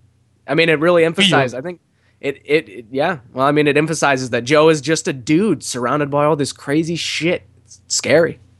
Uh huh. um, so d- I think we can cut it off at the flash here, only because I want to get to um, Legends of Tomorrow, which was announced yesterday. Uh, now we're kind of getting an idea as to how it's gonna con- how it's gonna connect to Arrow and Flash, um, how it's going to uh, run on its own. Uh, just in case you hadn't read the or heard about the official synopsis, uh, here it is. Uh, when heroes alone are not enough, the world needs legends. Having seen the future, one he will having seen the future, one he will desperately try to prevent from happening. Time traveling rogue Rip Hunter is tasked with assembling a disparate group of both heroes and villains to confront an unstoppable threat. One in which not only is the planet at stake, but all of time itself. Can this ragtag team defeat, defeat an immortal threat unlike anything they have ever known? Uh, Andy, what do you think of what we finally know now, and um, what do you think we're we're gonna get with the show now? I think it's um, it's it's very promising. I was very happy when I saw the announcement. The only thing that I feel was rolling my eyes was like, really, you're gonna add DCs in front of everything now? But um, I, I have. Sorry, I'll come back to it. I have two theories on why that exists. We'll come back. Oh, I actually spoke to uh, one of my friends, Michael Cohen, uh, who is the host of Quiver the Greener podcast. He and I talked about, it and he's and I said like, why do you think they added that? And he said, well, because Legends of Tomorrow isn't a character. The Flash is a character. Arrow is a character, but Legends of Tomorrow isn't a specific character. So, um, I ca- and I kind of see what he meant with that. So, um, and also I feel they they're trying to because Legends of Tomorrow is kind of generic in a way because it could be probably a lot of people are going to confuse it with League of Legends or stuff like that, that that video game or whatever it is. So uh, I think the reason they added DCs in front of it was because to kind of point out that yeah, yeah, boys and girls, this is a DC TV show. Uh, no, I think plot wise, I'm I'm excited. I'm very happy for and I'm sure um, Lauren could um, will know. Will, she will know what I mean by this. But I love that Arthur Darvill is essentially leading the show, and I'm you know, because last time he was in a time traveling sci-fi show, it was on Doctor Who, and as you know, he was great used there, but sometimes I feel he was put a lot in the shadows. So, and I feel now he's really gonna get to be, you know, really show more of what he can do as a performer. So I'm I'm stoked about this. Um, this um, so and it don't. Okay, guys, how many of you are you reading um, the New Fifty Two? I can't say I have. I just started reading Flashpoint actually. So Yeah, I need Okay. to catch up on it. Andy, I need to know where to go from here. Like I've read Flashpoint, and so now, and I understand, as I understand comic book wise, Flashpoint sets up the entire new universe, which is the New Fifty Two. Correct? I yeah, I will. Um, I, I will give you a list after. You need a uh, user's the- guide. Like you need to make like a graphic. Like now that you've read Flashpoint, do this, co- and coming that soon. get to the- that, and then read this to get that. And if you want to know about this, stay tuned on the flashpodcast.com website. We will have something up for you by the end of the season. Um, because a lot, a lot of people have been asking for guides, so I, I can definitely put something together. Um, no, I think that this sounds very promising. I'm a lot more excited now, and I feel that it is going to be something different, something, you know, I, I love Arrow, I love The Flash, but it's going to be fun to see a team up show.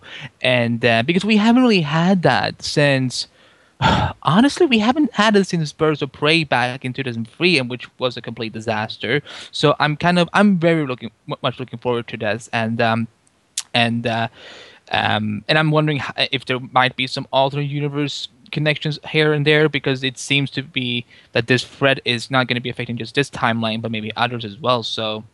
Um, yeah, once again, I, I, I think I know I don't I think you tweeted this, Amy, or you posted on Facebook. Uh, you you reposted our interview with Andrew Kreisberg. You were just like, I'm just gonna leave this here. Hashtag letters tomorrow. so she, Amy, she she called something I, regarding does That so, uh, I want to hear what she has to say about it. Uh, I kind of want to just direct people to my Twitter feed because I full on theory spiraled as soon as this came out. I'm not kidding. I started laughing hysterically, not because of the title, but because of the fact that the show revolves around time travel. And Lauren and I, this is like our dream come true. I feel like DC TV got our sketchbook where we had been leaving all our ideas about superheroes and time travel and was like, ha ha ha ha, ha we're going to make the show and they're going to think it's, it's our idea, but it's actually theirs. But Lauren and I are very excited. Lauren Galloway, who's been on here before, in case anyone who's listening is like, who is this chick they keep referencing? Lauren Galloway at at Lauren underscore Galloway on Twitter. She's only Anyway, been on every single episode in season two. um, but I'm really excited. I'm really excited to to see the time travel aspect. I like that it they're going to be kind of like agents of time. Um, in Star Trek Enterprise, there is, there are members of the 29th century called temporal agents who basically monitor the timeline and prevent the timeline from changing if you know at that point in the 29th century people have discovered time travel and so certain species will go back in time and try to modify the timeline to uh, benefit their particular race or something that happened to them. And so here's an ethical question that comes up with time travel and will very likely come up in this show. If you have the ability to time travel, or if there are people who are able to manipulate the timeline without personally affecting them, is that allowed? Should you be allowed to go back and change time if it benefits you but won't benefits uh, but may not benefit others? Are the consequences that come from changing something for the quote unquote better actually worse than the change or than not changing it in the first place? I mean, so that's that- just a that's just a, a regular ethical dilemma with time travel kind of slack stamped on top of it. it it's really just Yeah. like, are they a good person? Are they a bad person? Are they going to Yeah. Benefit a few or benefit the many? Uh, and if they use time travel, I mean, then they're just a they're just a time traveling dick, I guess. I don't. Um, I'm just super excited for this series. I think it's gonna be a lot of fun. Um, the comment about the DC bit at the front um, kind of comes with two, po- three, a couple possibilities. Andy, I didn't think about yours, but that's a really good possibility. That because it doesn't have a you know a comic book name, they need something to connect it to DC, which kind of leads to one of the common theories is that basically since DC TV is growing, they're just going to start adding DC onto all the things or onto all Not their new necessar- Not, shows. necessar- ev- not, necessarily every show. I feel like like Michael had said that maybe because this is a show that it, you know maybe like for example if you think about Titans if it ever happens they may call shows that are not specifically about one character might get DC's in front of it, but like, they're not gonna. I don't think they're gonna do like DC's Supergirl, DC's Arrow, DC's Flash, DC's Gotham, and stuff like that. See, what I'm curious is, and I don't think that it is, but I think it'd be interesting to see if all of the shows that end up having DC in front of it connect with the cinematic universe, just like Marvel's does. Because Marvel's Daredevil, Marvel's Agent Carter, Marvel's Agents of S.H.I.E.L.D. are all continuous with the movie universe. Um, but I guess if this show exists in the Flarrowverse, then that would connect the Flarrowverse to the movies via the transitive property, and then we have a problem. But um, uh, the Well, they- other, another. Sorry, go ahead, Ian, Pete. I, I was just gonna say that they they've they asked Geoff Johns this like a long time ago, and he he didn't deny it, but he didn't say or he didn't he didn't say that they're connected, but he didn't say that they could not. You know, he didn't debunk it basically. Yeah. Um, he and to- basically it- no sorry I just I know I think he's what he said was I read the, I read that whole BuzzFeed interview recently actually and he said that they're seeing it as and Amy's gonna get kick, kick out of this um, as a multiverse and knew it. that I knew they- it. that- that- yeah well no literally that's what he Well, said and that's and what would be fun is to have the multiverse, have this spin-off be the spin-off, the show that can connect the cinematic universe with the TV universe and literally let these time traveler people be the people who can cross the two different multiverses and bring them all together. And then you have the frickin' Justice League. I don't think they will do this early though because I think Warner they Yeah. still want to flesh out this. You know, we we are still only one movie in. You know, with the cinematic. You know, we're not still. You know, we're not getting our first movie until next year. So I think that maybe, you know, I could see like by the time we get to the Flash, um, the Flash movie, which I'm, you know.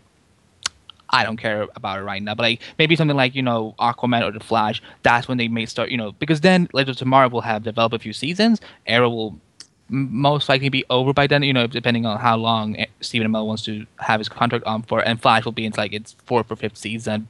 That's when they probably because it's better to have, you know, I like when just let everyone establish themselves first, and then we can start talking about like bringing them into the same, you know, for temporary crosser and whatnot, and, and that way you will have a better payoff towards you know Crisis or maybe another Flashpoint or something like that. So I I think that you're onto something, but I don't think it will happen as early as you would want it to be or think it will be. I think it will be like maybe I think it would take some time. yeah maybe like 10 2017 at the latest. Um, there's another more practical reason, and that's that there's a TV show called Legends that is currently airing on TNT. And so I think think- that was probably a big thing.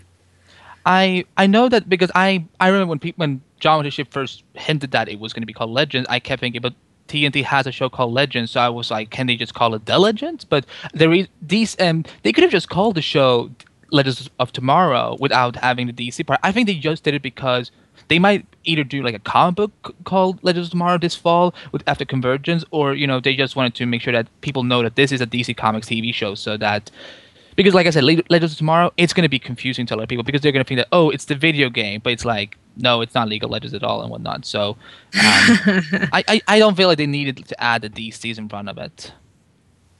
Uh, Casey, I know you. You know, we talked about this a long time ago. As someone who um, was, you know, kind of just like, okay, let's hear more news. What do you think about everything you've heard so far?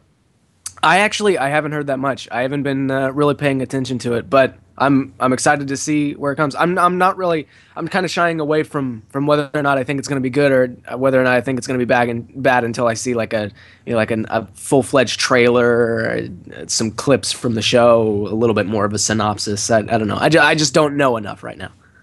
Okay. Uh, well, actually, speaking of the trailer, the ha- there has a trailer that has been shot uh, for the spinoff, uh, which is expected to be shown at the upfronts. So uh, I'm sure we'll be seeing that very, very, very soon. So Next Thursday, uh, after in, in the afternoon, you will uh, you'll have something, and then you may get something very cool in the season finale if you read um, Hawk Girl's uh, latest um, tweets from last night. So um, yeah. um, Amy, are you still alive? Amy, Mm-hmm. Amy, are you are you are, are you okay? No, I'm right here. um, no, I, I I agree. I think um, I think we've we've kind of established for a while that my my suspicion for the Flash is that they're either going to bring in the multiverse in the uh, penultimate Flash episode or in the Flash episode, and that Barry will basically wake up in the alternate universe, um, and not like they're not going to like Barry wakes up and then he's in an alternate universe cut to black. Like I feel like they'd spend um, a good four or five minutes of him going around and realizing shit's been effed up and probably like run into Hawk Girl and they're like, Who are you? And he's like, I'm the Flash, obviously. And she's like, No, the Flash is dead. Or something like that. And then you'd be like, What? Cut to. Oh Jesus. It was all a dream. Never happened. Well, in a um, dream.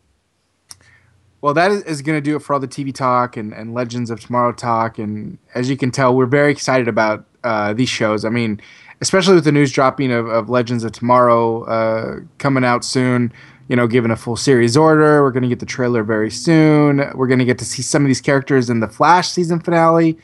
It, it's it's just building it up so much that you know, I mean, uh, just just give it to us, give it to us now, um, because it's it's going to be awesome. Just introducing Yeah. the multiverses and everything.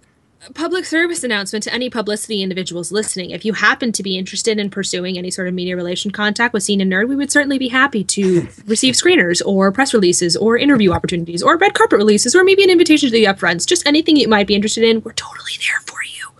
Holy We- we- shit. Have you, Amy? Have you ever considered being the legal voice for the end of radio commercials?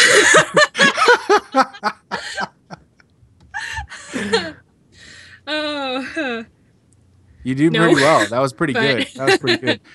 Um, all right, so uh, we're gonna end things like we always do, and that is with uh, classic movie TV picks. Uh, Amy, what do you got this week? oh gosh. Um, you can tell I'm always really prepared for this. Um, you know what? I'm gonna. You know, I, I was talking earlier about Carey Mulligan's new movie, um, Far from the Madding Crowd, and I'm gonna get super, super girly. Not okay. I'm not gonna say super girly because I know there are plenty of guys who love Jane Eyre, but if any listeners are fans of period romance, really good period romance that also has a darker side, check out the 1996 Jane Eyre from Masterpiece Theater. It's four parts and it is literally one of my all-time favorite miniseries ever. And it's really hard to find. Um, I think I end up finding it sublegally. Mm, hashtag not actually, but kind of sort of really. Um, but if you get a chance to check it out, you absolutely have to watch it. It's just a really astounding miniseries. Um, so there's my classic TV movie pick as an actual classic. All right, thanks a lot. nice. Um, very I good, don't know very if I good. necessarily know if it qualifies as geeky, but It doesn't in have my to. opinion, It doesn't have to. Yeah, geeky is something that you are passionate about and something that for me tells a story. And Jane Eyre is an absolutely astounding story. Awesome, awesome. Uh, Andy, do you got anything for us? Nope. Okay. I think that's the first time we've had someone abstain from the classic movie picks. Oh, okay, go ahead, Casey. All right. Well, my my pick is uh, is the 2002 uh, film adaptation of the Oscar Wilde uh, book, "The Importance of Being Earnest." Uh, We are going really classic here. I like Yeah, this. It's a featuring theme. uh, Rupert Everett and Colin Firth. Uh, it's a it's a quirky, old fashioned. It's set in the Romantic period. Um, it's an old fashioned, just kind of mix up of words. It's a comedy of errors. Uh, two you two guys use the the same name, Ernest, and uh, I I don't know. Funny funny things funny things happen. It's got its usual Colin Firth style humor. Unfortunately, there's no uh, really really long one shot fight scenes and and no one dies, but uh, it's still pretty cool. It's still pretty cool. Uh, awesome, Case. Awesome. Uh, I'm gonna round out the uh, TV talk with uh, a movie that just was um, not re-released, but uh, celebrated its 25th anniversary uh, with a Blu-ray release on Tuesday, and that was uh, Goodfellas, directed by directed by Martin Scorsese. It's actually one of my. It's probably my favorite movie of all time. Um, it's with Ray Liotta, Robert De Niro, Joe Pesci. It's about a guy who comes up through the ranks of these Italian mobsters, and he ultimately rats out his friends to save himself and his family. And it's actually uh, it's it's that's that's barely cliff notes, but it's it's such a good movie. I'm, I'm sure you've at least heard of it, but check it out. It's I know IFC's been playing it a ton, uh, but yeah, I highly recommend that movie. So that is going to do it for our show today. Uh, I want to thank uh, Andy for crashing the show, uh, much like he does all the time. We're just we're just used to it at this point, right, Andy? Yeah, um, I, I thank myself for crashing. and uh, why don't you tell everyone where they can find you at? Uh, you can find um, our show, the Flash Podcast, that I do with uh, Scott Murray, and um, every you know every once in a while, um, which is a lot, uh, with the with the, the lovely Lauren Galloway and Amy Marie, and um, we uh, you you know just. Fi- Facebook, Twitter, Instagram, bind all under the Flash Podcast, um, Stitcher and iTunes, uh, and iTunes Radio, Stitcher Radio, and iTunes. Wow, I'm so tired. Um, I just wanted to, if I if I may, go ahead and plug something else that I actually announced just before I um I came on today. Um, the DCTV podcast, uh, and the circle that it, that Supergirl Radio, Flash Podcast, Quiver Podcast, and Legends of Gotham is part of. We are going to be hosting our uh, our first share, cancer research fundraiser uh, um, next Saturday, uh, May 16th. Um, um, to raise money for um, Winship Institute, um, Cancer Institute. Um, so if you head over to dctvpodcast.com, you can find all the information, uh, read the press release and all that, and uh, hopefully you will be tuning in uh, live next uh, Saturday because it's gonna be it's gonna be a Justice League of podcasting for sure. Awesome. That's going to be really cool. Yeah, we'll we'll be sure to tweet that out on our on our uh, Twitter page. Uh, we'll, we'll send it on our Facebook. But yeah, that's that's going to be really cool. Awesome to hear about and uh, that, Andy. Um, okay, uh, Miss Amy, uh, tell everyone where they can find you at. You can find me at Twitter at Amy underscore Marie ninety seven. Uh, spoiler alert: that's not my last name. Underscore Marie ninety seven.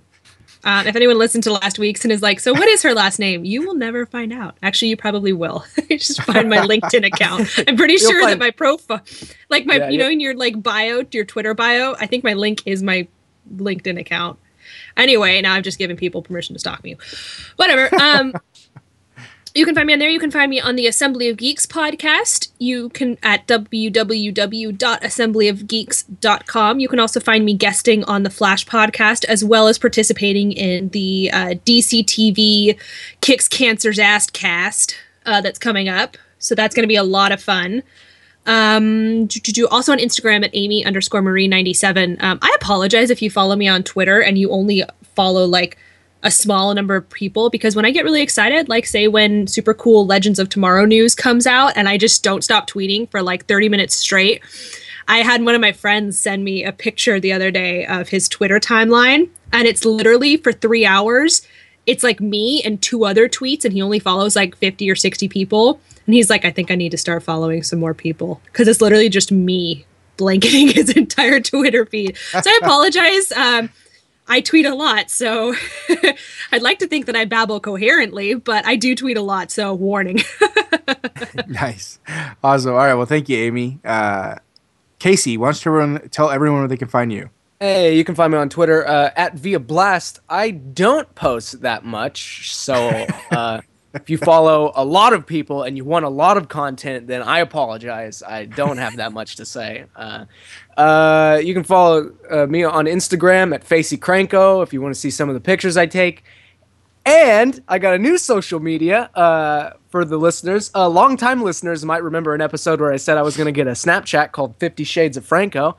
Um, I tried, and Fifty Shades of Franco was like unable to be secured. So uh, my new Snapchat is L Shades of Franco, L being the Roman numeral for 50. So if you want to follow me on Snapchat, you can follow me at uh, L Shades of Franco.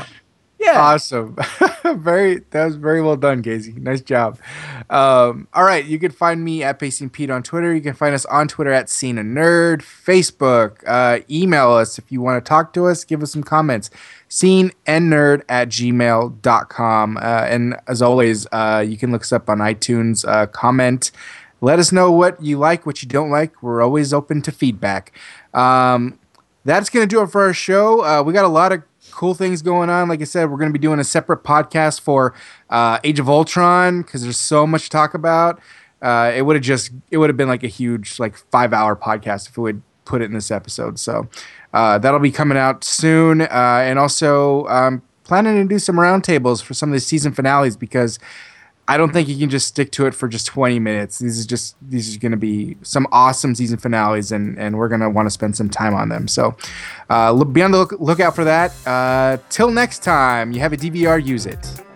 Bye bye bye bye bye bye bye bye bye. Get the hell out. I was so unenthusiastic. I loved it. There's two of them.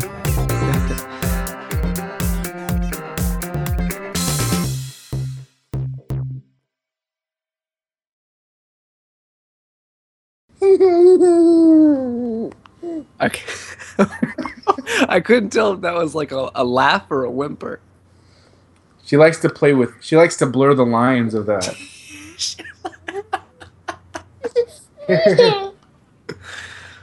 Oh.